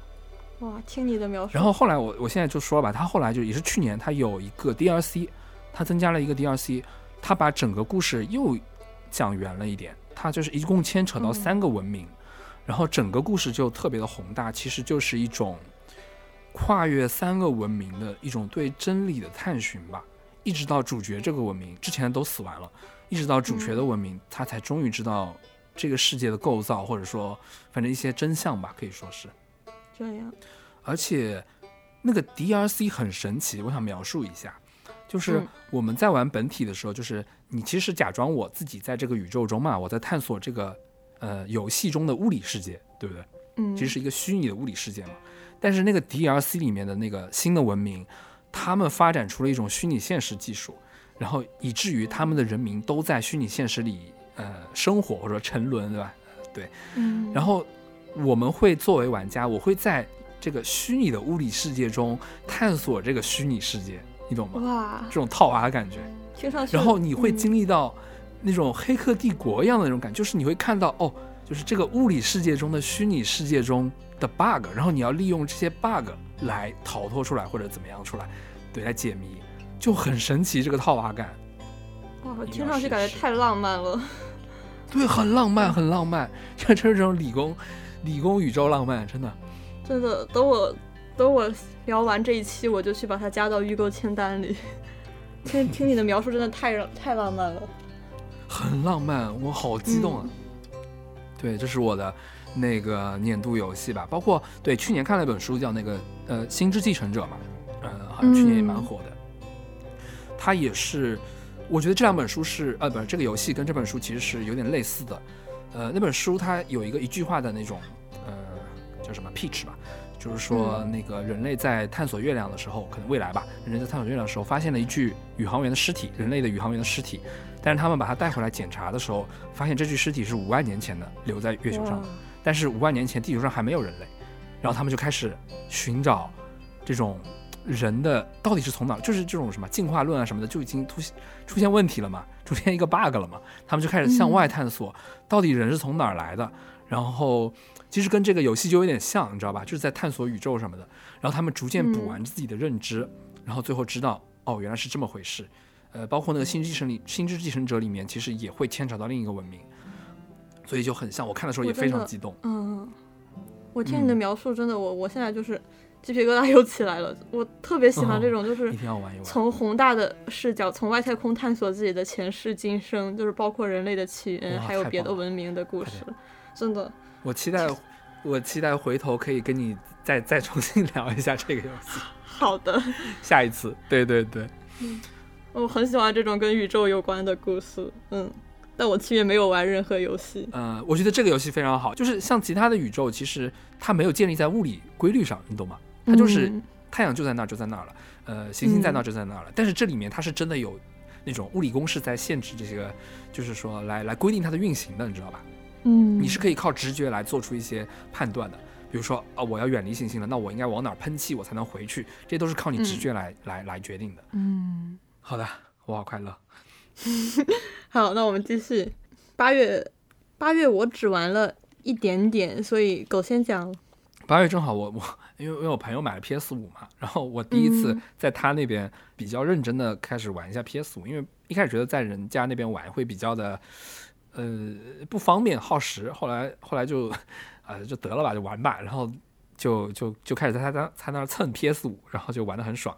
然后我第一个玩的是那个，它其实是一个 PS 五的一个，你可以理解为游戏型的说明书吧，它是一个嗯说明书，但是做成了游戏。我在发布会上看过那个预告。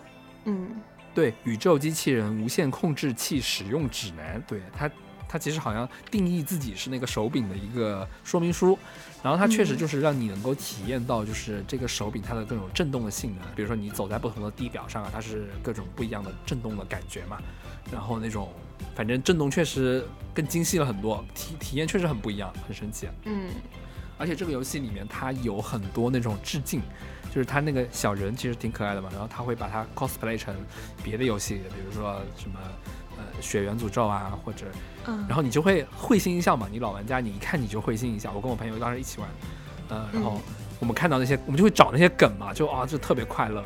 嗯呃，包括它本身的那个机制什么的，它反正就是，因为我估计它这个东西预算也很高，你知道吧？就做的很充实，嗯然后也不会给你拖时间什么的，就给你把这个功能各种玩法给你讲清楚，所以你玩的特别充实，特别爽。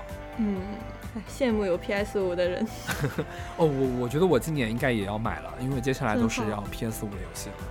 嗯，是啊，就是日本这边反而买不到，你你想买必须得抽，就是要要去抽签。啊、再加上我最近预算就是也不足。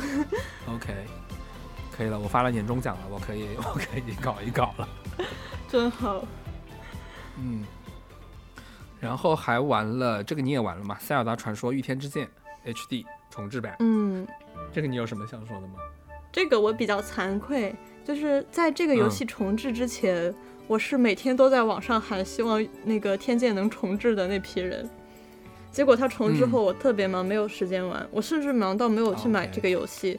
然后我的朋友说：“你买了吗？”我说：“没有。”他说：“哎，怎么没有？我送你一个。”然后我朋友送给我了一个。哦 然后他送了我，因因为送的是下载版嘛，我就领了。我当时的时候，我很小的时候在 V 上玩过一点点，然后我那个时候我的就是后来等我接触了 Switch，我的预感就是它会重置，因为谁不想一手拿刀一手拿剑呢？就是哦，一手拿盾、啊一手拿剑呢，在现实中，而且 Switch 两个手柄也可以拆卸，所以我一直很期待它能重置。但是唯一的问题就是那段时间我真的太忙了，下载下来我玩了一小会儿，然后就去忙别的事情，嗯然后就断掉了。然后断掉后，我觉得我再重新打开那个时机是非常尴尬的，我也不知道是接着继续玩还是从头玩。虽然我现在觉得我应该要从从头玩了，导致我嗯现在一直没有打开，我不知道从哪里继续这个故事了，，OK，所以我很惭愧也。没有什么嗯故事吧？有故事吗？我有点忘了。还行，哦，好像有的，也是公主被掳走了嘛？对对对，也是公主被差不掳走了，。多嗯对对对对，这个游戏我记得还挺长的，嗯，而且它会卡关的，因为它其实是个老游戏嘛，它还不太不像现在这么照顾玩家什么的。嗯然后我记得它的操控上确确实，嗯，这个想法挺好的，但是它实际上你玩起来的时候，它你需要多次重置视角嘛，以后重置视角对对其实我觉得是一个蛮蛮蛮蛮就是打断体验的一个事儿。是这样的。对，嗯，不过我觉得这个形式以后还可以继续探索吧，就是这种一手持剑一手持盾，然后体感，我觉得挺不错的，很棒。我也觉得，就是反而就是我非常期待，反而效果感觉没有期待中的好。我也没有期待中好体感效果，嗯，嗯，对我也没有，嗯，我整体上也觉得没有那么对惊艳或者怎么样。嗯，对，确实，这是一个时时代的问题吧，就是你放到那时候嗯肯定是蛮惊艳的，对，对，现在反正都看得多了，嗯嗯，是这样的。，OK。然后我想想看，那时候还有一个比较，就是当时也比较火的一个游戏叫《十二分钟》，它是一嗯个，它故事完全发生在一个房间里面，就是一个俯视的房间，你可以理解为那种看 CAD 的感觉。这个这个游戏我知道嗯，但是啊因为我是云的，对所以我不好意思说我玩过，因为我嗯没有确确实然后它操作过。嗯对，它也是一个循环，就是所有事情都会在十二分钟内循环吧。嗯然后或者是你死了就会从循环一重新开始嘛，然后也是嗯破解一个谜题，嗯反正有一天上门突然一个警察来把自己和老婆都弄死了嘛，但是你要解在十二分嗯钟里面解、解开这个谜题，对，这个游戏就是我觉得呢。嗯，还是小成本了。它一开始你会感觉自己有很多方向可以走，有很多选项可以走，但是它最后开始收束的时候，你就会发现自己很多想法是没办法完成的。然后那个哦时候的感觉就很挫败，很挫败，对，然后就会觉得很没有没没什么劲了，就开始，对，就只是哦去查一下攻略应该怎么走，然后看一下就结束了。想法是挺好的，嗯，因为我是云的嘛，我刚开始也觉得它还就是自由度很高，感觉各种操嗯作，但其实再加上这个故事也有点狗血，说实话。对，故事很狗血，太狗血对。，然后玩到后期反而没有刚开始带来的那种惊艳感了，就是前期很嗯好，后期逐渐在下滑。哦，当然我没有玩，我是云的，嗯，我只能从剧情上评价，不能评价操作性。对嗯对我我我也是同样的感觉，是的。嗯然后是我还玩了个叫《小小梦魇二》，这个你玩过吗？嗯嗯，这个我没有，我只是知道，但是我我只是知道有这个游戏的存在，我甚至不知道它是怎么玩。嗯呃，它是，嗯，它其实有一嘛，一我没有玩过，我就玩了二，因为二的评价也挺好的，一好像也挺好的。我很喜欢这种，呃，这种横版的，其实是横版过关，然后也是重体验，然后解谜嘛，这种感觉。嗯，呃，最早给我惊艳的是那个 Inside，你玩过吗？我玩过 Inside，对对对，Inside 我非常喜欢。嗯，我还是觉得挺好的，嗯但嗯就是不能算最喜欢的那一批，但是玩完后很很满意的那一批。嗯对对对，我也是。就是 Inside 让我对这种游戏也非常有向往，就是偏恐怖的、黑暗的解谜，然后横版的，然后它会有一个比较隐晦的故事嘛。我我对这种很向往。然后《小嗯小梦魇二》大概就是这种类型的，对对，它其实是有一点精神恐怖，你可以理解为一个有精神疾病的人的一个想象世界，或者说他正在遭遇的一个世界的感觉吧。所以一切都是扭曲的。呃，有一个我印象很深，就是他跑到一个学校以后，呃，那个关里面有一个 boss 吧，是一个老师，然后那个老嗯师他会，就是有一点像那个你被监视的感觉，那个老师的脖子会无限伸长，他会突然从比如说某个通风管道来看看这边有没有你，你知道吧？哇，这种感觉很恐怖的。对，对，就是那种精神恐怖型的，你知道吧？让我想到那个熔炉，哎呦，吓人呢！熔炉那一幕很吓人。欢精神、嗯喜欢精神打击的可以可以试试这个《对，嗯，精神但我觉得这种精神上的恐怖是比较高级的恐怖。嗯，可以这么说吧，它是有一种嗯就是抽象化。嗯，是的。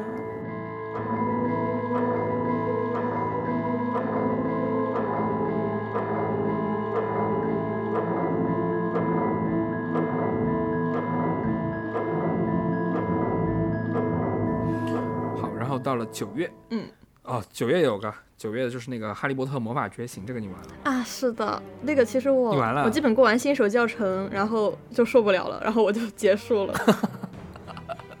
就是作为一个哈利波特几十年老粉，嗯，有点完全，我觉得他完全颠覆了原著中的设定，而且在就是它嗯他颠覆设定的基础上，没有做出任何有新意的部分，完全都是败笔。嗯，而且我最我最不能接受的就是它的卡牌对战的机制，就是我想去这个游戏里体验魔法生活，而不是去这个游戏里打麻瓜的卡牌，而且他还想让我氪麻瓜的金，麻瓜。我觉得非常失望。我我当时最受不了的就是有一个教程，它不是有一个神奇动物课，啊，对，它那个神奇动物课，它的目标是打神奇动物。对对对对对，他什么都是打我玩到那里，我感觉我这个世界观已经崩塌了，我已经受不了了。我觉得这我跟这个游戏的缘分就到这里了，然后我就怒而卸载。压死骆驼的最后一根稻草是大神启动。对，神奇动物课竟然是把他们打死。然后我说一下我我的话，嗯我反正这种游戏嘛，我第一反应就是哎，肯定不行的嘛。但是当时太火了，然后就一起玩。嗯当时正好因为有有朋友一起在群里讨论啊什么的，然后嗯组卡什么的，就是这方面的乐趣呢是刚开始是有的，你知道吧？然后大家一起抽卡，哎拿了几张橙色还是金色，对，这种乐趣其实是有的。然后后来就是它不是有一个东西叫精灵嘛，你有印象吗？啊，是的，对，精灵其实是跟魔兽世界的那个副本很像嘛，对吧？它有嗯 BOSS 啊什么的。然后我后来有一天晚上，嗯、我跟另外两个朋友一起玩，三个人一起打，我发现那个 BOSS 就是我们是打不过的，就是你一定要靠刷装备，然后把你的嗯卡等级搞上去，或者怎么样搞上去，血搞上去以后，你才可能把它干掉，不然就是硬伤，就是搞不定的。嗯，那个时候我突然意识到，这这他妈又是一个魔兽世界，我就是马上就清醒过来了，你知道吗？就就立马就再见了。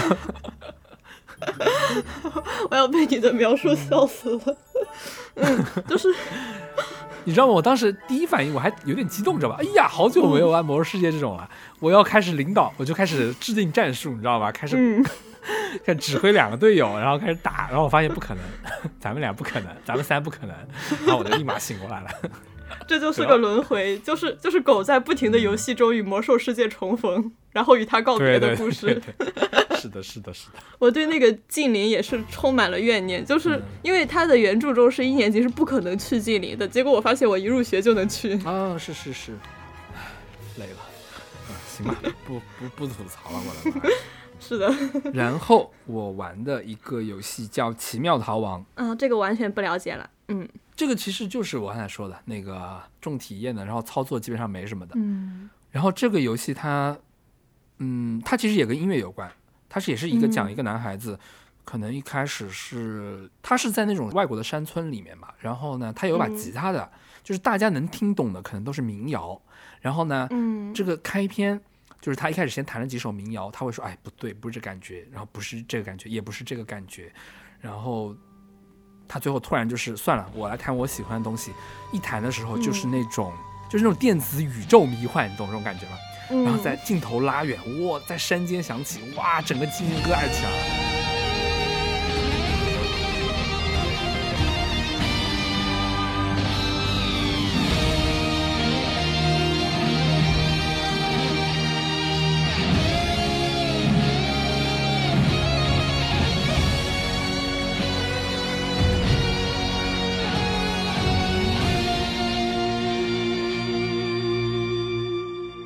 他就就释放完了以后嘛，他就回家。回家以后，他上他的小阁楼，反正他阁楼你可以想象，就是都贴了那种迷幻的海报呀，一些什么荧光的东西啊、霓虹灯啊这些东西嘛。然后那天晚上不知道怎么了，就是突然他听到楼下有人敲门还是怎么的，他一下楼，他发现是一个外星人。那个外星人就告诉他，反正反正就是他们的小镇上其实是有一个外星站点的，然后他好像要怎么样要去救世界还是怎么的忘记了，就让他去拿着他的吉他去救世界。然后他怎么救，就是靠他的那些宇宙迷幻音乐，你知道吗？哇，太快乐了。他整个游戏其实只用了一个调子，就是他最开始那个调子，但是你就是百听不厌，然后你需要不停的去演奏这个调子，去跟一些什么奇怪的太空手，他是想象力飞起。他有一个嗯神，他就是那种，哇，真的很难描述，他是拼贴感的，哇，太喜欢了那个神，一个大脑袋，但他的眼睛、嘴啊什么都是拼贴出来的，毕加索那种感觉吗？呃，嗯是那个形式，但不是那个画风，嗯这么说。好的，有点难以想象，确实。嗯，对，很难想象你探遍这整个宇宙中的各种稀奇百怪的东西，最后在一个大舞台上演出什么的，啊，这这个、嗯这种体验我特别喜欢。对，好，你可以推荐玩一玩。嗯这种游戏都比就是玩的时间都很短嘛，一下午就可以玩完的那种。那感觉这个也是被狗安利到了。然后，嗯，我九月玩的就是那个《风外之国》。这个游戏其实几年前出 demo，我就开始关注它。嗯嗯，我本来我说一下，这个游戏嗯，我也是几年前就开始关注了，因为它的画风特别好，而且是个国产，是的，对吧？对，对，而且它是那个 Zelda like，就是类塞尔达游戏，嗯，OK，对。所以一直比较期待。我的话是比较期待他的那个故事设定，就是一个大叔带着一个小女孩，然后有点像去探险或者在末世里探险的感觉。对，对对对，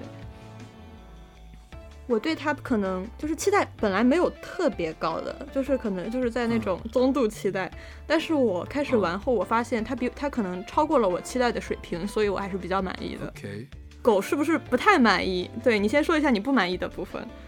因为我觉得，我觉得它的剧情不是很好，我还是非常关注它那个剧情。对它剧情确实比较平淡。它一开始我觉得它铺的很好，嗯它铺的很好，但是我有很多次想弃坑，你知道吧？但是我嗯觉得他把那个，就是他那个失望指数跟你想弃坑的那个指数，就是那条指数非常巧，就是永远临界在这个边缘上。我到后期我一直都处在弃食之无味，弃之可惜的那个边缘上，让我非常不好，你知道吗？并且最后的剧情，我觉得我也没有看懂，它到底发生了什么，嗯，有点太悬了吧。然后，所以我嗯对它的感觉不是很好，而且它的其实战斗也没有特别大的深度嘛。虽然它手感啊或者它的动画什么做的都非常好，但是就嗯觉得还蛮一般的吧。后面后期会觉得蛮烦的，嗯，对嗯，我我也先说这个游戏我不喜欢的部分，就是它跑图太麻烦了。我觉得有很长一段时间我都消耗浪费在了这个跑图上，但其实它现在更新了一个版本，增加了那个快速传送功能，就是你可以哦快速传送到一个点。但这又有一个问题，就是它没有对这个快速传送功能有任何解释。哪怕他说有一个科技把它哦送到那里，我会稍微接受一点。但是这个快速传送嗯是凭空出现的，虽然它解决了跑图难、跑图长的这个问题，但它反而在故事上又没有那么圆满了，这是我觉得不太好的部分。嗯嗯，然后我喜故事圆满吗？也故事也是稍微有点普通，我觉得，嗯我觉得这个游戏给我带来的比较好的感觉就是怀旧，就是它很像传统的那种 JRPG。有，甚至你最后打的那个 BOSS 也是那种像恶龙一样，就是能感觉到有有很多致敬的部分。其实我到最后已经觉得有点在为了玩而玩了。嗯，我其实意感蛮丧失的，但是他他控制我就是一直处在这个边缘，所以我一直很难受，让我对这个游戏印象很不好。嗯我觉得，嗯，对，它的缺点也是故事，而且其实故事挺俗套的，说实话，嗯嗯，就是嗯你从宏观上看，它还是一个拯救世界的故事，嗯，也是非常典型的 JRPG 吧。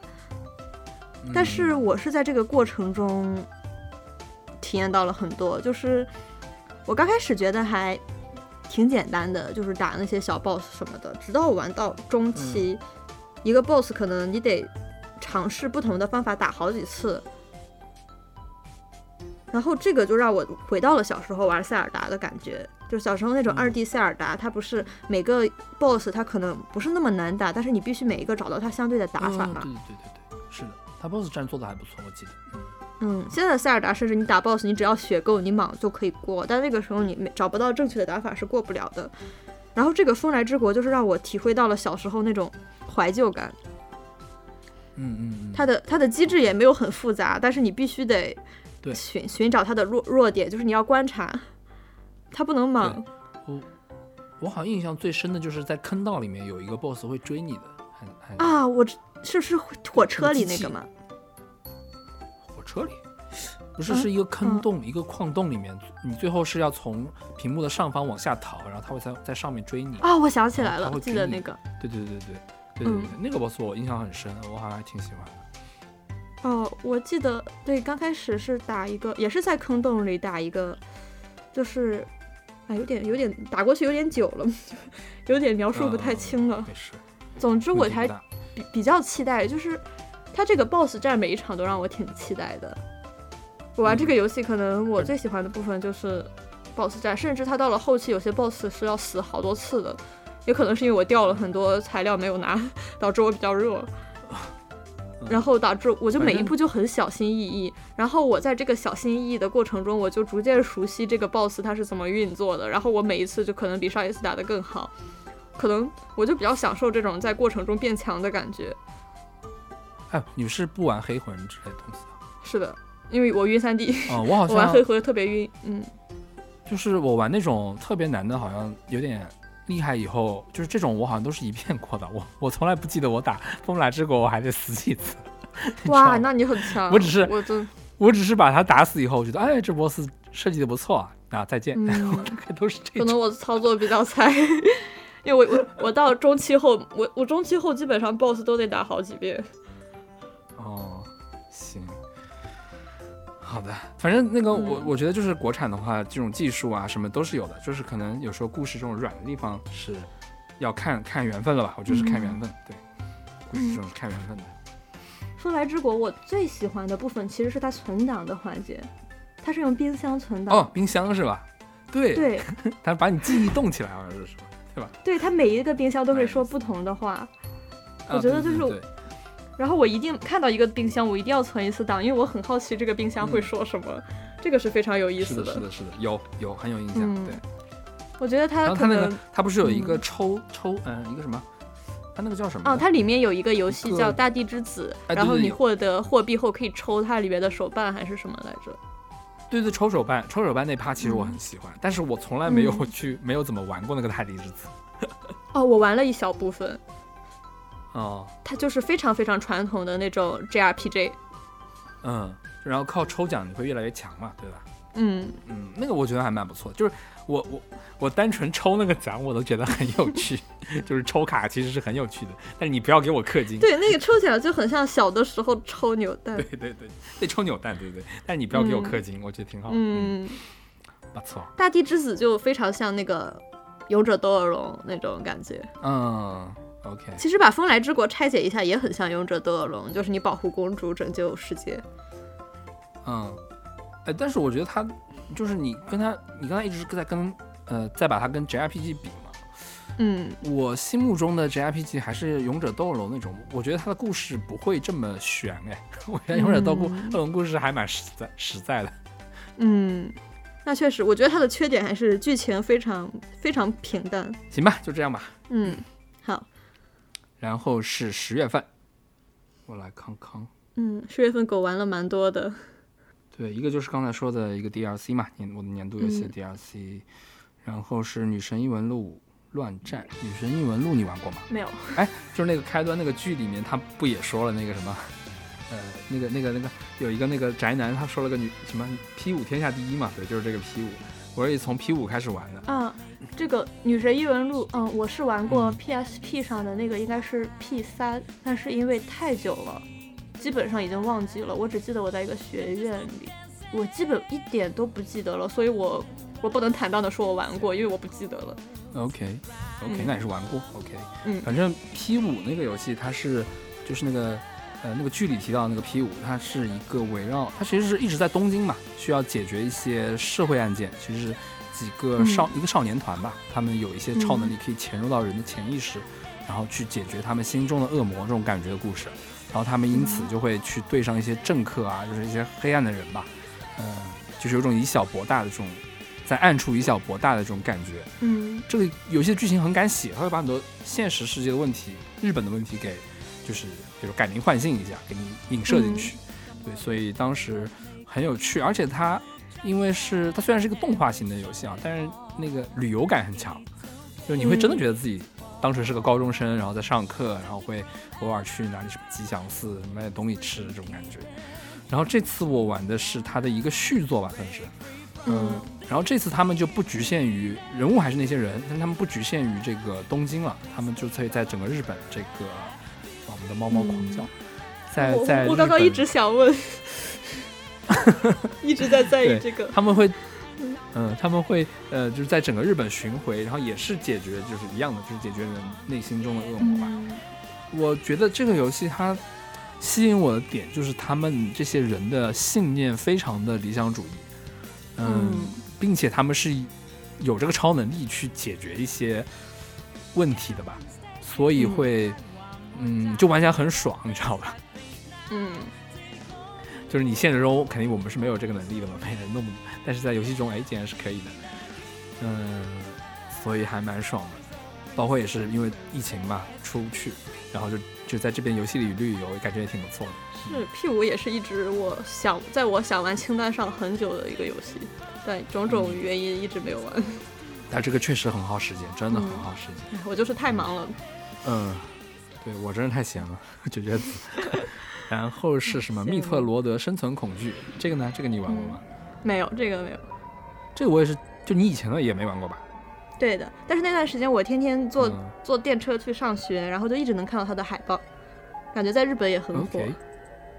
对，这反正我也是第一次玩。然后它这个游戏其实对我来说有点不友好的，就是它其实是嗯被设计来让你玩多周目的这种的，但是我又哦不是一个多周目玩家，我是一种一变形体验型的玩家嘛，嗯，所以它其实有很多东西我是感受不到它的那种精妙的设计。当然，我回头会去网上看看人家的视频啊什么，了解一下。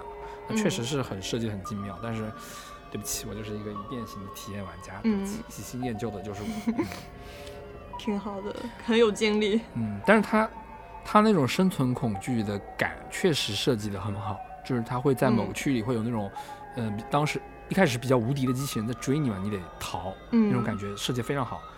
它的 BGM 做的也很好，就是你会忘记自己能呼吸，你你 就很嗯紧张，对的，嗯真的不错。然后还有一个是《暗影火炬城》，这也是一个国产游戏。这个游戏其实很神奇的，我是在我朋友这边蹭 PS 五玩的，然嗯后它也是国产嘛，它把背景设定在那个老上海，然后它的那个什么，就是会有一些上海的梗吧，什么什么，是不是叫什么街啊，福霞街什么来着，还是什么的，对，然嗯后。嗯，然后它里面的人全部都是兔子嘛，动物，对，然后它好啊像也影射了一点历史的那种，对，就是被侵略啊什么的。当然这个没有明说了。嗯，当时这个游戏也是火出国外了嘛，对吧？全世界都嗯好评的，包括像刚才我们没有说那个叫什么来着的，那个黑神话悟空嘛，其实国产游嗯戏也真的是越做越好了，而且这种就是非氪金的这种一变形的这种买断制的游戏也是在慢慢起来了，还是蛮期待的。感觉中嗯国现在慢慢的就在主机游戏更普及了。对而且我觉得不是慢慢的，好像是突然的，还蛮突然的。呃，突然就，对，突然好像就起来了。我的体感是慢慢的，哎，啊，就感觉身边玩主机的人是慢慢增多的。呃啊，我说那个就是突然有很多优秀的游戏，就国内的啊，游戏出来了，嗯，这是蛮。再加上嗯，风来之国也是完全是国内团队做的，对对对对对，就是对对就是那种通关，你通关后看到那个那个 staff 名单，就是全是国人的名字，那种就我竟然迷之感动。呃，会会有会有，明白明白，嗯会有的。然后你玩的是星露谷，啊，玩的又是一个非常老的游戏，但这个这个游戏它、它是一六年发售的，但是它嗯嗯前年二零二零年底有一次大的更新，就是第五版嗯。大更新，然后增加了很多内容，但是我嗯。二零二一年那段时间比较忙，开始的时候就没有体验它。然后等我闲下来，就是嗯。十月我稍微有点闲了，我就把这个大那个又下载回来。我必须说这个游戏非常良心，就是它这五次大更新都是免费的，它增加了很多内容，嗯可以玩好好多个小时的，但是它完全没有嗯收费。然后我就先我觉得，嗯，这个当然首先这个新更新的版本很好，就是我觉得我玩我喜欢玩这个游戏，还是我非常喜欢种田，但是在现实中它其实是很难实现这个种田的愿望的。去年不是有一部特别火的纪录片叫《克拉克森的农场》，不知道你看过吗？嗯，我没有，在我列表还里，对，嗯，还蛮有意思的，就是讲一个一个富豪种田，一个富豪种田的事儿。嘛，对对对，他原来是一个汽车节目主持人，当然也是个富豪。然后他突发奇想，决定自己种田，然后经历了嗯。正好暴雨啊，然后经历了新冠啊，然后卖不商品卖不出去啊，这种各种事情。嗯。但是中间有很多搞笑的经历，非常有趣。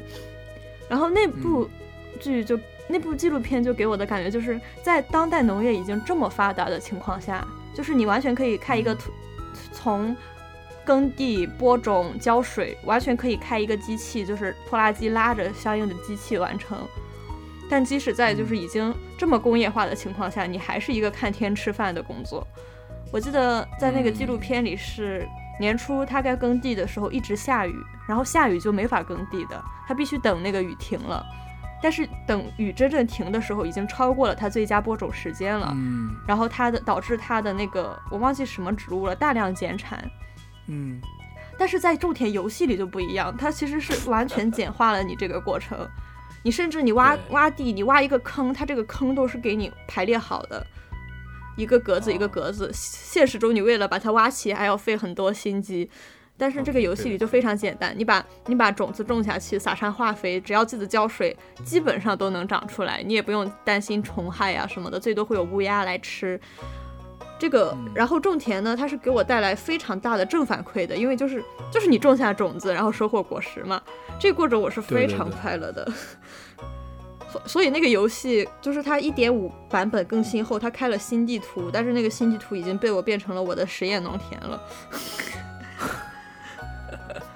我我好像因为这个游戏其实我之前也玩过，因为它实在太有名了嘛，嗯，好评很多，就是我玩过，但是我好像可能我没有办法静下心来种田吧。我唯一静下心来种嗯田的游戏是那个《我的世界》（Minecraft）。啊，那个时候我是你在 Minecraft 里种过吗？我没有，因为那个游戏我快晕，特别晕。哦，你晕？OK OK OK，行。嗯我当时是跟女朋友一起玩的，当时女朋友一起玩的，然后就两个人一起造一个家，然后种田，其实跟那个新露谷有点像的吧？我记得嗯星露谷也可以联机是吧？是的，反正，呃对，然后但是星露谷可能剧情会多一点，应该对它有村民什么的嘛。对。对然后我当时就玩玩那，对我就玩那个，呃叫什么？嗯，就我的世界嘛，然后一起造房、挖地、造房子、挖矿，然后弄个农田，搞吃的，不要饿死嘛。嗯，呃，当时我玩这个玩的非常的开心，可能星露谷我是一个人玩的吧，好像意义感突然就嗯丧失。我觉得，嗯，星露谷它有一个优点就是它不会死，你不吃东西也不会饿死，嗯然后你不种田你也不会死，然后你不跟村民社交你也不会死，导致非常的自由。喜欢种田的，就是真的可以完全一年都不跟人社交，就在家里埋头种田。喜欢社交的也可以哦去捡东西，然后不种田，还可以钓鱼。对，它可以钓鱼。还可以战斗一个电我记得还可以战斗。对，它也有战斗，它挖矿后有战斗，其实内容就是小嗯而精吧，内容还挺丰富的。我觉得它种田的方式就很像那个二 D 版的那个《创世小玩家嗯》，我只说种田的部分啊，因为它，OK OK OK。但它建造的部分还哎，是创世小玩家，创世小玩家就我是玩得下去的嘛，因为它有一个故嗯事在推着你的，其实。然后那个《新嗯露谷物语》的故事感就弱很多，它更生活感，它是一种生活感，对吧？对，我觉得星露谷一大问题就是玩到一个阶段后，就会陷入一种不知道干什么、比较空虚的状态。因为我玩到后期，我是非常有钱的，我当时就把那个最贵的一千万那个钟给买下来了，然后我就不知道我挣嗯钱要干什么了。所以这个游戏就是只只有它出新新的版本，我才会更新，然后去体验新内容。然后我把新内容体验完了后，我又开始觉得没有什么意义了，我又把它弃了，啊是这样的。啊，那这个跟我跟我玩怪猎的感觉是很像的。嗯，哦，那确实这样一说，嗯，这样一说是这种感觉。嗯，我只要把这个旧内容体验完了，我就不想再继续了，因为钱再多也是变成数字了。是是，确实这也是现在就是游戏也很多嘛，然后我嗯好像没有什么必要就，嗯，真的去一直投入在一个游戏里面啊。是的，好像。不会有那种喜欢到不得了的，我一定要去投入，就完全投入在这个游戏上，不太会有，嗯，确实就，迅速的会 move on。嗯，嗯，也是物资过于丰富了。对是这种感觉。嗯。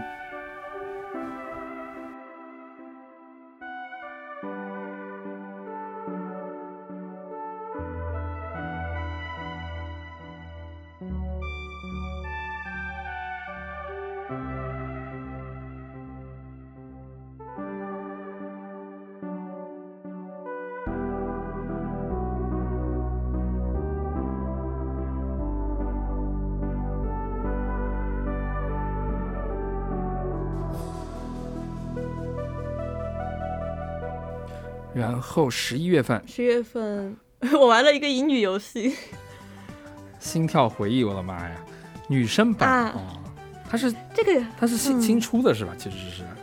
是新出的，今年它它哦。之前是它第三部的时候已经是基本上是十几年前了，我有点记不清第三部的发售时间了。然后就是隔了很多年，然后又新出了。我看到你写这个《心跳回忆》，我第一反应就是我小学的时候，我哥在那玩。哦，对，就是那个，但是它有男生版和女生版嘛。然后今年新出的是女生版。我其实、啊，就是攻略男生是吧？对，还挺喜欢这个游戏的。说实话，它这个嗯游戏、怎么说呢？就是你每一周可以选择自己做的事情，你可以学习，你可以画画，甚至可以看嗯杂志。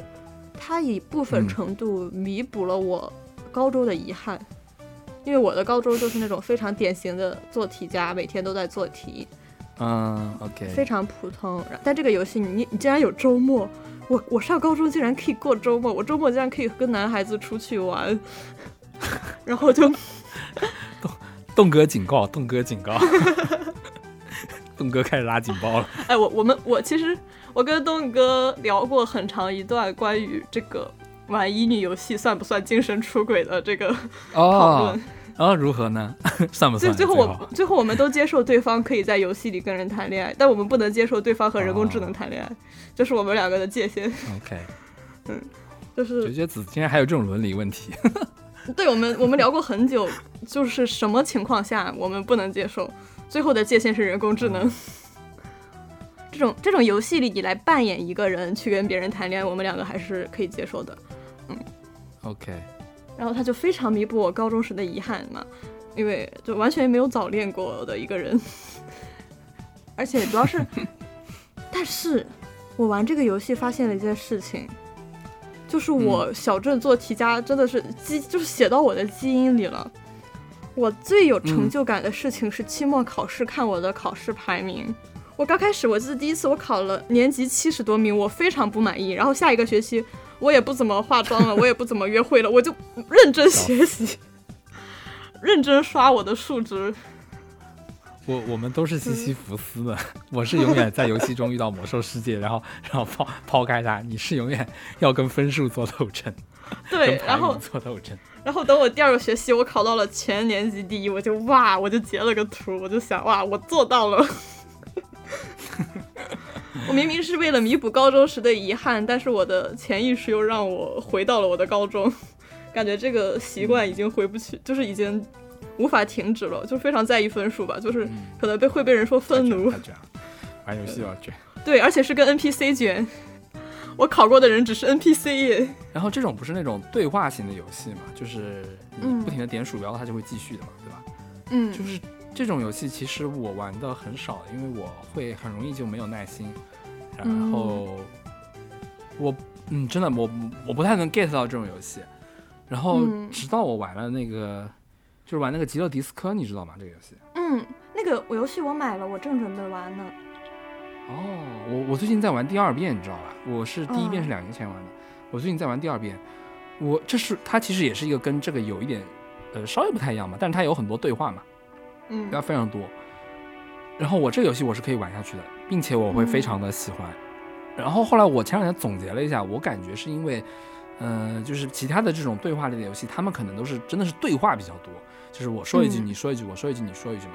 但是极乐迪斯科里面它是会有那种描述的，就是比如说。嗯他会描述这个人愤怒的样子，他并不是那个人在说这句话，而是会有一个旁白在那儿描述，然后这嗯整个这个文字就很有文学性嘛。然后嗯你你稍微看过一点吗？还是你完全不知道？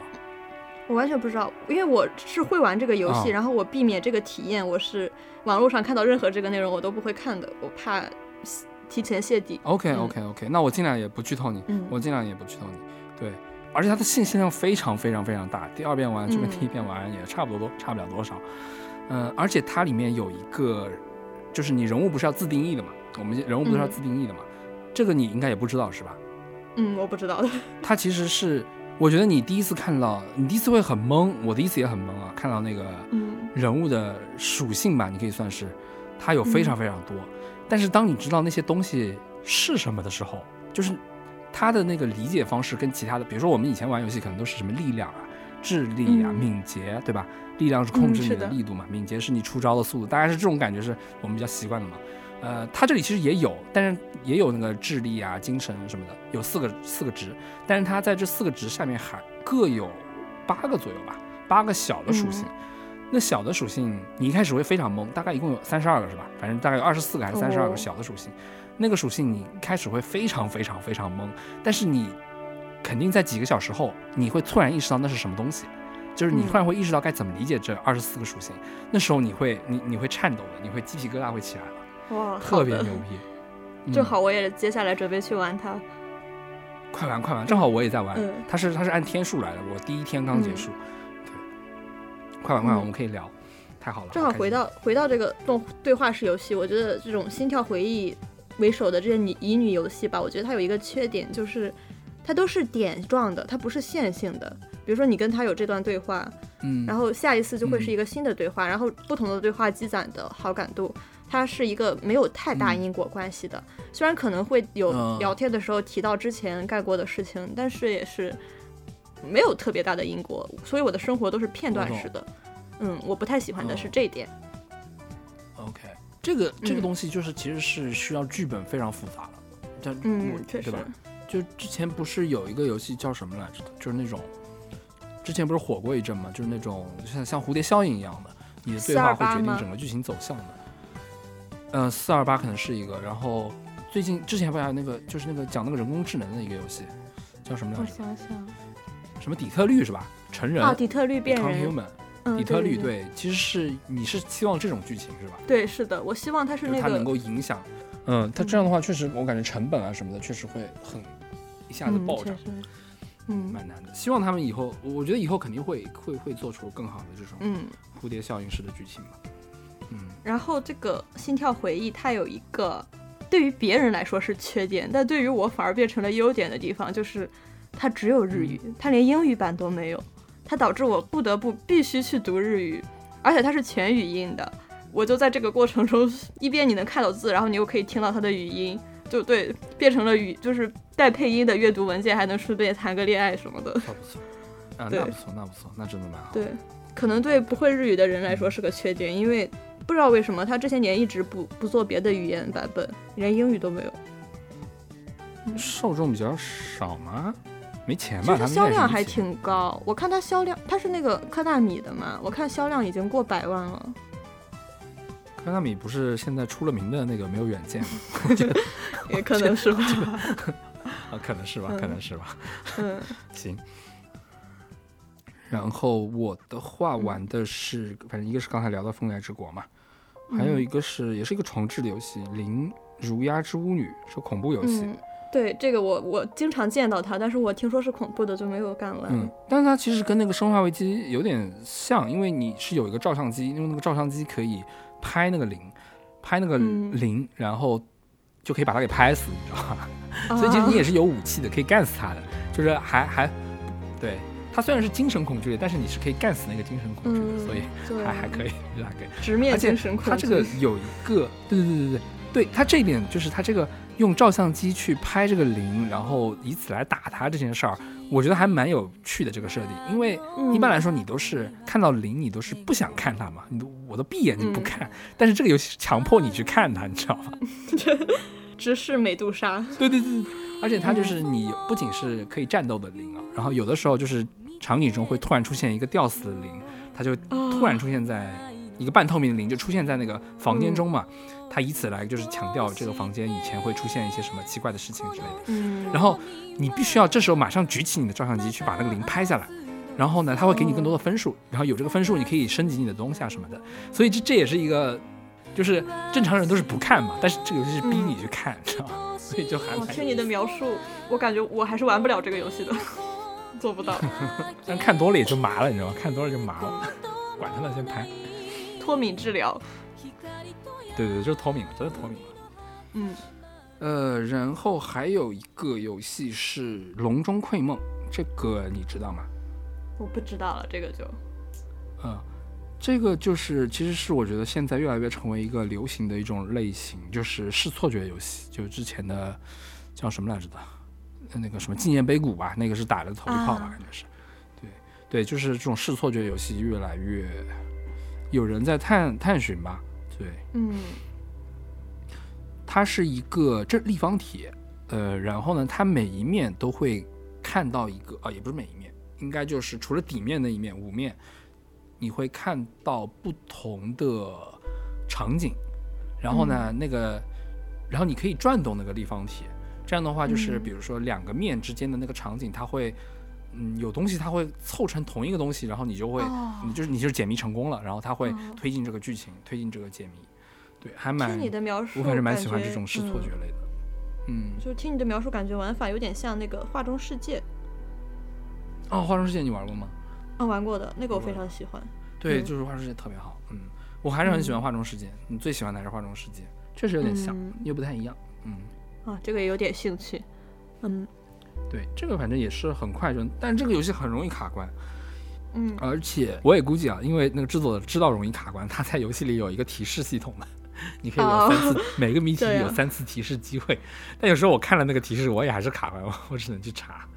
啊，我有点嗯讨厌那种卡关后必须靠不断的试错，就穷举法来解谜的那种感觉。嗯，就刚才说那个十二分钟，就是有一点这个。对对对，你想象的跟能得到的反馈不太一样，蛮蛮蛮嗯，是，的，很挫败嗯感。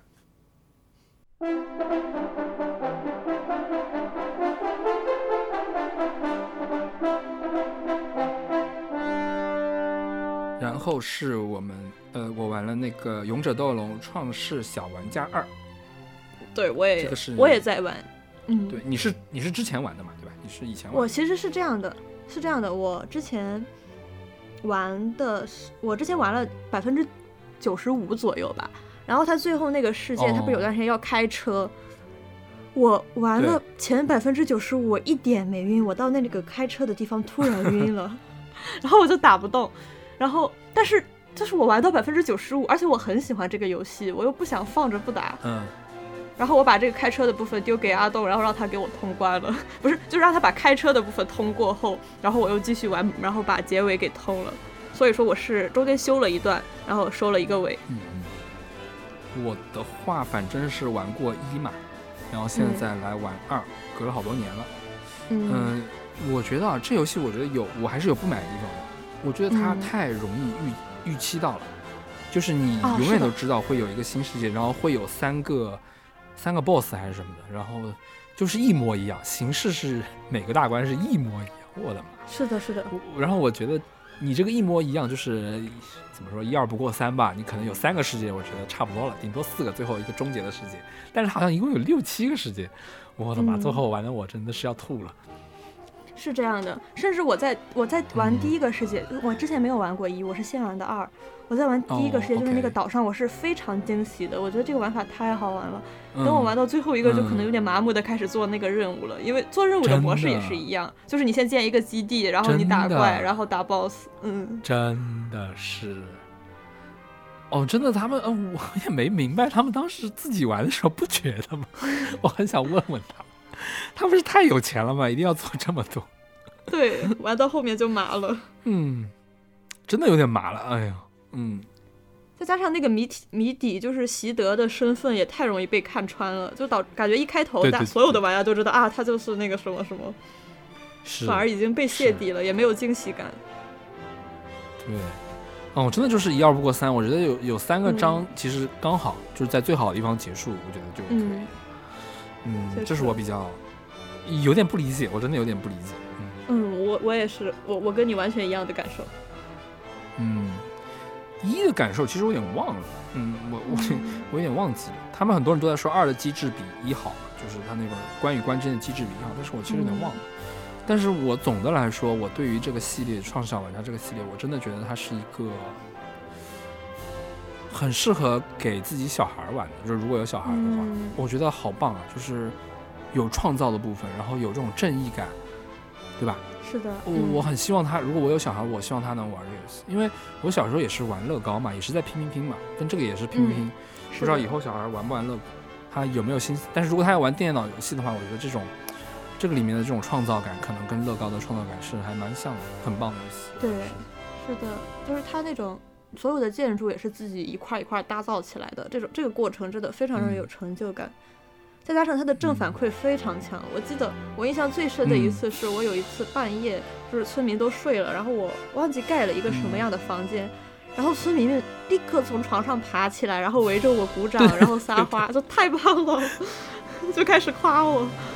我可能看那个豆瓣的评论上说，就是这个这个这游戏里面 NPC 都是舔狗，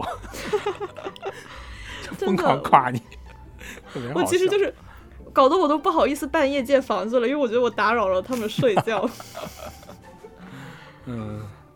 哦，这次还能那个有那个拉可以做卫生间，可以拉屎，让我觉对对对，然后你还可以去收集他们的屎。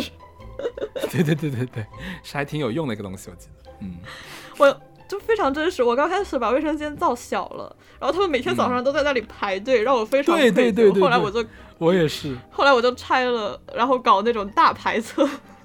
对，而且他他因为就是第一次教你做卫生间的时候，是让你放了个坛子上去嘛，然后我看到大家在上面拉屎的时候，我想我操，行，然后看大家开始排队，行，我给你们搞大一点。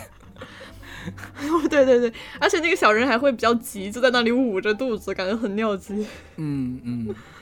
哦，而且这次它有一个不太一样的，就是它会造那种大建筑，就超大型的建筑，对？每一关都会对对对超大型的东西。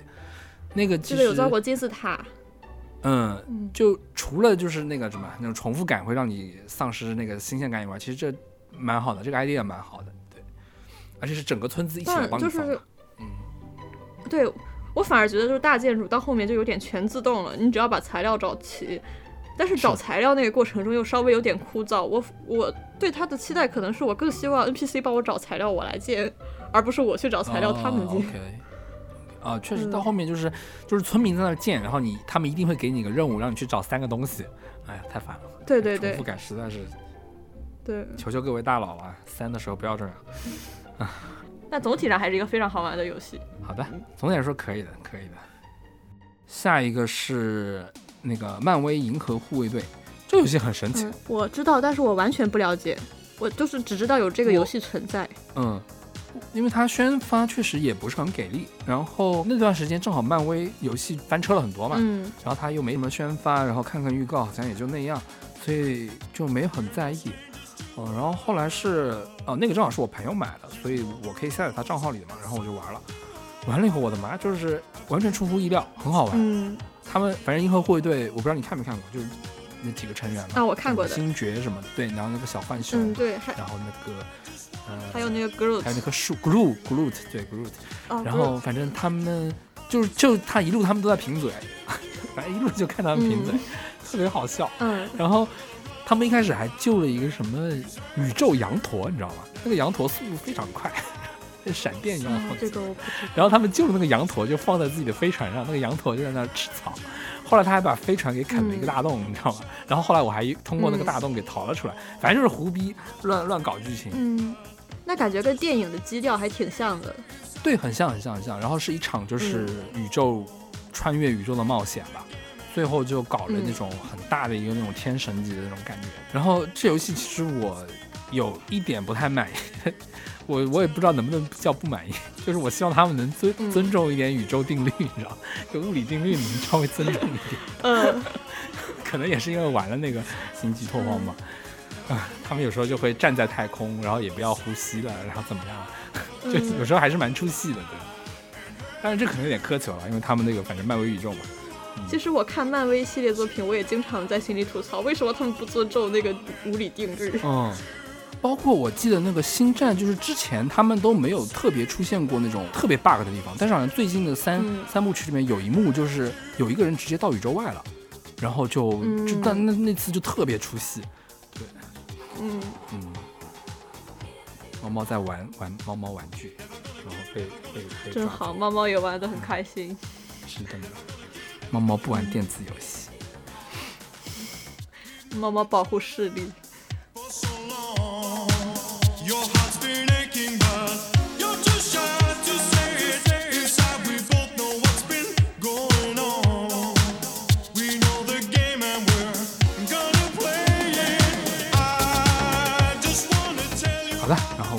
就到了十二月。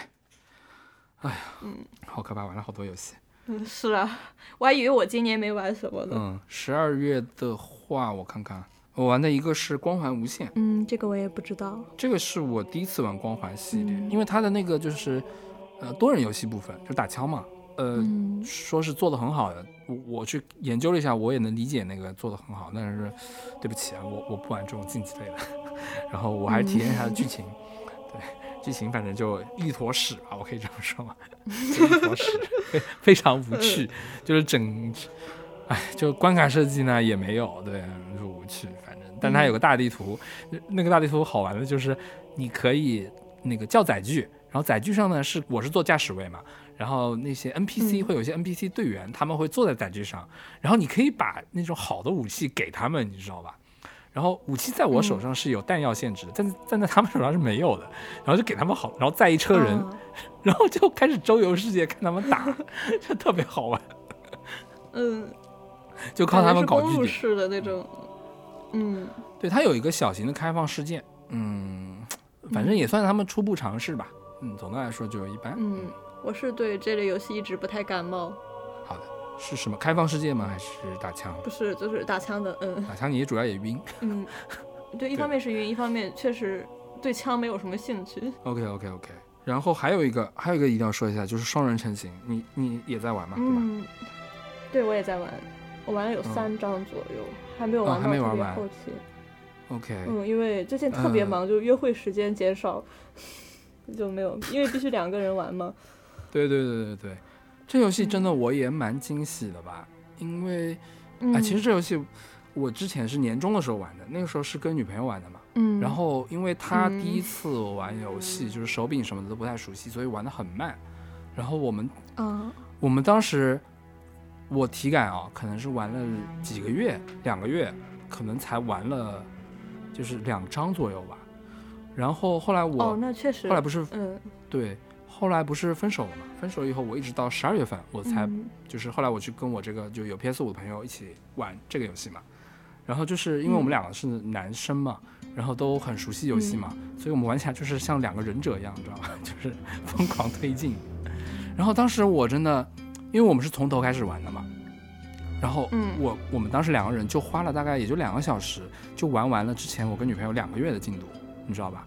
然后这两个小时其实给我冲击蛮大的，我觉得就是有一种走马灯式的感觉，就是很感慨，哇塞，两个月的时间，就原来就是只要这两个小时就可以搞定了。但是 我们俩这个两个小时的效率，但是又比不上那两个月之间的，就是我跟他的互动啊或者什么的，嗯也不是比不上，就是是不一样的，对吧？嗯就是当时这两个小时是非常感慨的，嗯、有点伤感吧。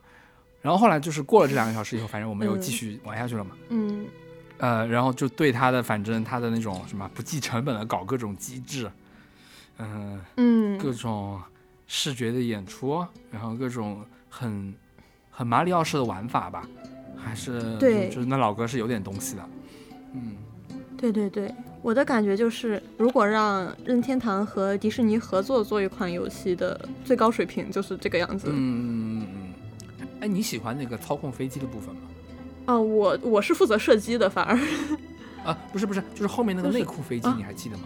内裤飞机啊，我记得啊，那个我很喜欢，那个是要两个人一起操作，对对对对对对对，我非常喜欢那个部分。然后，嗯，对，然后两个人就一起大喊左右左右这样，对对对对对对对，嗯。然后我觉得啊，因为因为其实我玩游戏很熟练嘛，然后我喜欢这个飞机的部分，就是因为这个部分不是我一个人能完成的，一定要两个人他才能来一起控制，就我一个人。无法操控了，你必须要跟另一个人有默契、嗯或者怎么样来操控这个飞机。然后包括后面有一个海盗船的部分，那个也是两个人才能开那个地方，那个部分我也很喜欢很喜欢，嗯，对，很好玩，而且那个部分它可以开炮了，所以更好玩一点。就是你瞄准，你得两个人瞄。哎，开炮不是哦，哦，我还是比较期待。我觉得它的玩法真的非常好。嗯，还有是后面有一关是那个宇宙关卡，我也很喜欢。对，打那个飞碟 BOSS，、嗯但我就还没有玩到了。嗯，对对对，你慢慢搞吧。然后那些确实还蛮长的，我完全没有想到，哦，真的不计成本了。嗯，对，我觉得它还有一个比较好的，就是它非常精致，就是它旁边一些路上的那些嗯小玩具啊什么的，你是都可以上去的。嗯然后我当时就跟阿栋就是截了很多图，就是我们两个就像旅游一样，就旅游打卡、哦啊，这个地方风景不错，然后我们两个去站站在那里，然后截图，然后那个地方啊可以坐，然后我们又坐上去再截图，就是非常有种在两个人一边玩游戏一边旅游的感觉，就是虚拟旅游，嗯，是是是。我觉得是，嗯。你这么一说，我发现我对于这种，就是刚才我们不也说过嘛，就是这种超越游戏本身玩法的玩法，我好像想象力比较薄弱，你懂吗？嗯，这样。嗯，我们真的截了特别多的图，因为就有很多的互动、拍照。OK，啊，我还是魔兽世界 PTSD 的，就是想这样通关。行吧，但我，嗯，我不知道后面剧情怎样，但我其实我觉得双人成行这个游戏很好，但它的剧情怪怪的。就是一开始就是想让一对本来就想离婚的夫妇给强行复合，嗯然后我当时最伤心的部分是我就是在玩蜂巢那一关，我不是骑了一个大甲虫嘛？嗯嗯嗯，结果我以为是就是那个大甲虫刚开始是打我们的，后来我们成为了队友。我以为是他把我们送到，然后我们就此分别，是这样一个故事。结果最后我们就把它嗯给丢掉了，它落下去了。那一段是让我我有点不太能接受，就是为什么我要丢掉它 我觉得它明明有更妥善的处理方式。这甲虫这段确实，我当时也怎么就直接扔了？我当时也有一瞬间是这个，但是我没有没有细究，没有去追究它。我还因为它就愣了好久。嗯，嗯我当时也有过愣了一瞬间，对对。然后那本书挺烦的，真的很烦，我的妈，真的，书是真的很烦。嗯真的很烦，想撕碎它了。我希望最终 BOSS 是他，对吧？他 最后把他给打死。嗯，对，他就是因为玩法太好了，是已经盖过了他的故事，所以我觉得还是一个非常值得玩的游戏。嗯，是的，是的，很值得，特别是就两个人一起玩，对，很很棒。嗯，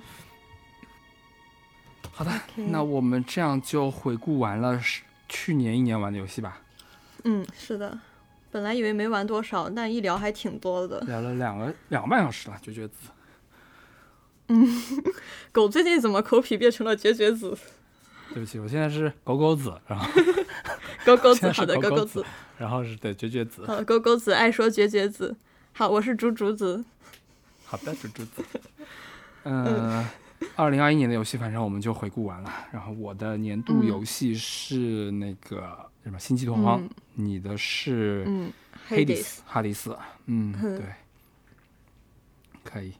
然后我给你的政治任务就是，下一次聊之前，你把能不能 把把极乐迪斯科，我觉得你先玩极乐迪斯科吧，因为我也正好在玩，我觉得可以好的，边玩边聊，还收到也。不错。对，然后你回头、嗯就是你把我刚才说的有关星际拓荒所有的我给你剧透的那些某某几个行星的样子，你可能都会忘光，然后你再开始玩，我觉得嗯嗯效果会更好好。好，收到，任务已经收到了。快乐，快乐，快乐，嗯快乐。因为其实我想想看，极乐迪斯科我是两年前玩的嘛，这两年中其实我一嗯。直、我知道这游戏挺难安利的，因为它需要巨大的阅读量。嗯。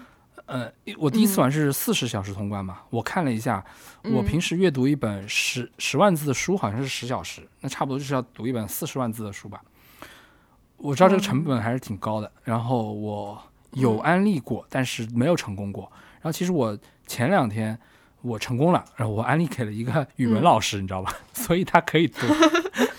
然后最近我们就一直在聊这个这个东西，真的，他他也很上头，他一直就玩到凌晨凌晨的那种。嗯我们就一直在聊，太棒了！嗯，我希望你也加入，嗯我们建个群，到时候。好嘞，好嘞，我是在那个豆瓣一个小组叫“女性玩家嗯联合会”被安利的，但是因为我、哦哦它已经在我的想玩清单上了，但是所以我嗯不敢认真看，我怕被剧透。OK，可以，呃，不需要看，不需要看，自己去体会好了。回头我们再聊，嗯，好棒，好棒，好棒。嗯，然嗯，后是我们可以讲一下今年的二零二二年对二零二二年游戏的一个期待吧。你有什么特别期待的吗？嗯我特别期待的话，哦，是一个旧游戏，就是那个《十三机兵防卫圈》，但是因为我之前不是哦没有 PS 四、我没有完成，然后它马上要登入 Switch，所以那个哦，我我比较期待能够在 Switch 平台上玩到这个，因为就是它只是换了个平台。我玩过那个，然后我觉得 Switch 嗯玩屏幕太小了吧，你接电视比较好。这样我觉得那个在这电视可以，嗯，对，那个掌机玩太小了，因为它战斗的时候是蛮那个，我感觉要大一点才可以。嗯，那个最后很感动，最后有一首歌非常感动，它剧情加那首歌非常感动。嗯，啊，你就这个啊？啊，没有没有，还没有，就这我在按时间顺序，我在回忆我心中有一个我不知道它怎么翻译，就是那个嗯，八方旅人那个团队新出的那个。哦，我知道，我知道，三角它它中文名叫什么？哦，对对对，类似于这种。对对对对，然后我今天我今天今天是一月二十八，正好是那个宝可梦二宙斯发售的日子嘛。哦，对对然后对，你买了，对，对我当时是去，我当时是取的时候发现这个三角战略是在预约中，然后嗯，也比较期待，因为嗯，那个八方旅人我还是相对比较喜欢的一个游戏，嗯嗯嗯，所以比较期期待这个团队的接下来的作品吧。这个应该是想玩的。OK，然后我不能说我期待野炊，这样期待太大，失望会大。好的好的，不能 jinx。嗯嗯，对，好像反而好像还有什么，我感觉本来明明有很多期待的，我现在一下子又想不起来了。我去年还一直说这个二零二一我是一秒也不想待了，就是有很多二零二二想玩的，结果嗯突然一想又想不起来是什么。我想想，嗯，狗有什么期待的吗？狗狗子，狗狗子有什么期待的吗？狗狗子，我觉得现在狗狗子期待非常的具体，因为那个艾尔登法二月二月底就要发售，啊马上就可以玩到了。是的，我我今天也看到有人在预约，嗯。嗯，呃，然后我觉得我对二零二二游戏的期待有一个期待是买硬件吧，就是我希望在二零二，我觉得我在《艾尔登法环》之前，我应该就会把 PS 五买，然后在 PS 五上玩。嗯，啊，我的期待也是买硬件，嗯。还有就是，我希望二零二二年感觉可以买 VR 了，我我觉得是不是可以买 VR 试一试？啊，羡慕像我这种晕 VR 的人，真的 羡慕。嗯，哦对，你羡慕狗狗子好的好的。对，我我我对我今年我一个是 PS 五肯定会买，我知道了 PS 五肯定是会买，但是嗯 VR 我觉得有一点期待。嗯嗯然后对游戏的期待的话，一个是《艾尔登法环》吧，嗯，这个应该是最期待吧。这个期待我觉得太巨大、太具体了，以至于我看不到别的了。嗯，好的。我也是一直想想今年能买换硬件，但是因为最近也忙着搬家，就是初期成本很高，导致我打工的钱全嗯投进去了。我就想等我稳定下来，再拿打工的钱去换硬件。我甚至还有一个嗯期待的硬件是那个威社出的那个 Steam Deck，哦，我看了，对我看了一部分测评嗯视频，反而就是超乎意料的好。嗯，当然我会，那但是它也是因为产能不足吧，就是发售日期一推再推，我可能也是观望一下吧，看等它市面上都有之后，看看会不会买。这是硬件上的期待。嗯我其实有点怕这个硬件，你知道吗？因为我感觉嗯有了这个硬件以后，就是你可以随身玩电脑游戏的话，好像有点没完没了了。这个游戏玩的有点，啊，嗯，有点怕。这确感觉这个硬，件坑有点大，嗯，还是在家，还是再嗯加吧。而且感觉更容易冲动加一，就是 Steam 上的游戏更容易冲动消费了。对对对对，哇，嗯有点害怕那个硬件，但是如果好，我觉得也会买吧。嗯，先买嗯 PS 五吧，先买 PS 五。好，那就差不哎，多。其实有一个游戏《哈利波特》有个游戏，你知道吗？啊，我知道是 PS 五上什么的面的，什么的遗产，嗯，对，什么的遗产好像是叫。哦，那个其实我好期待的，那个但是它我也是好，像要延期了。那个当时预告片一出来，我就想哇，我一定得搞到一台 PS 五。嗯，嗯不过它好像延期了，那个我挺期待的。嗯，那个要二零二三年了。哦，那不是今年了。其他还有什么？嗯，我我现在真的就是满眼只有《艾尔登法环》了，对不起。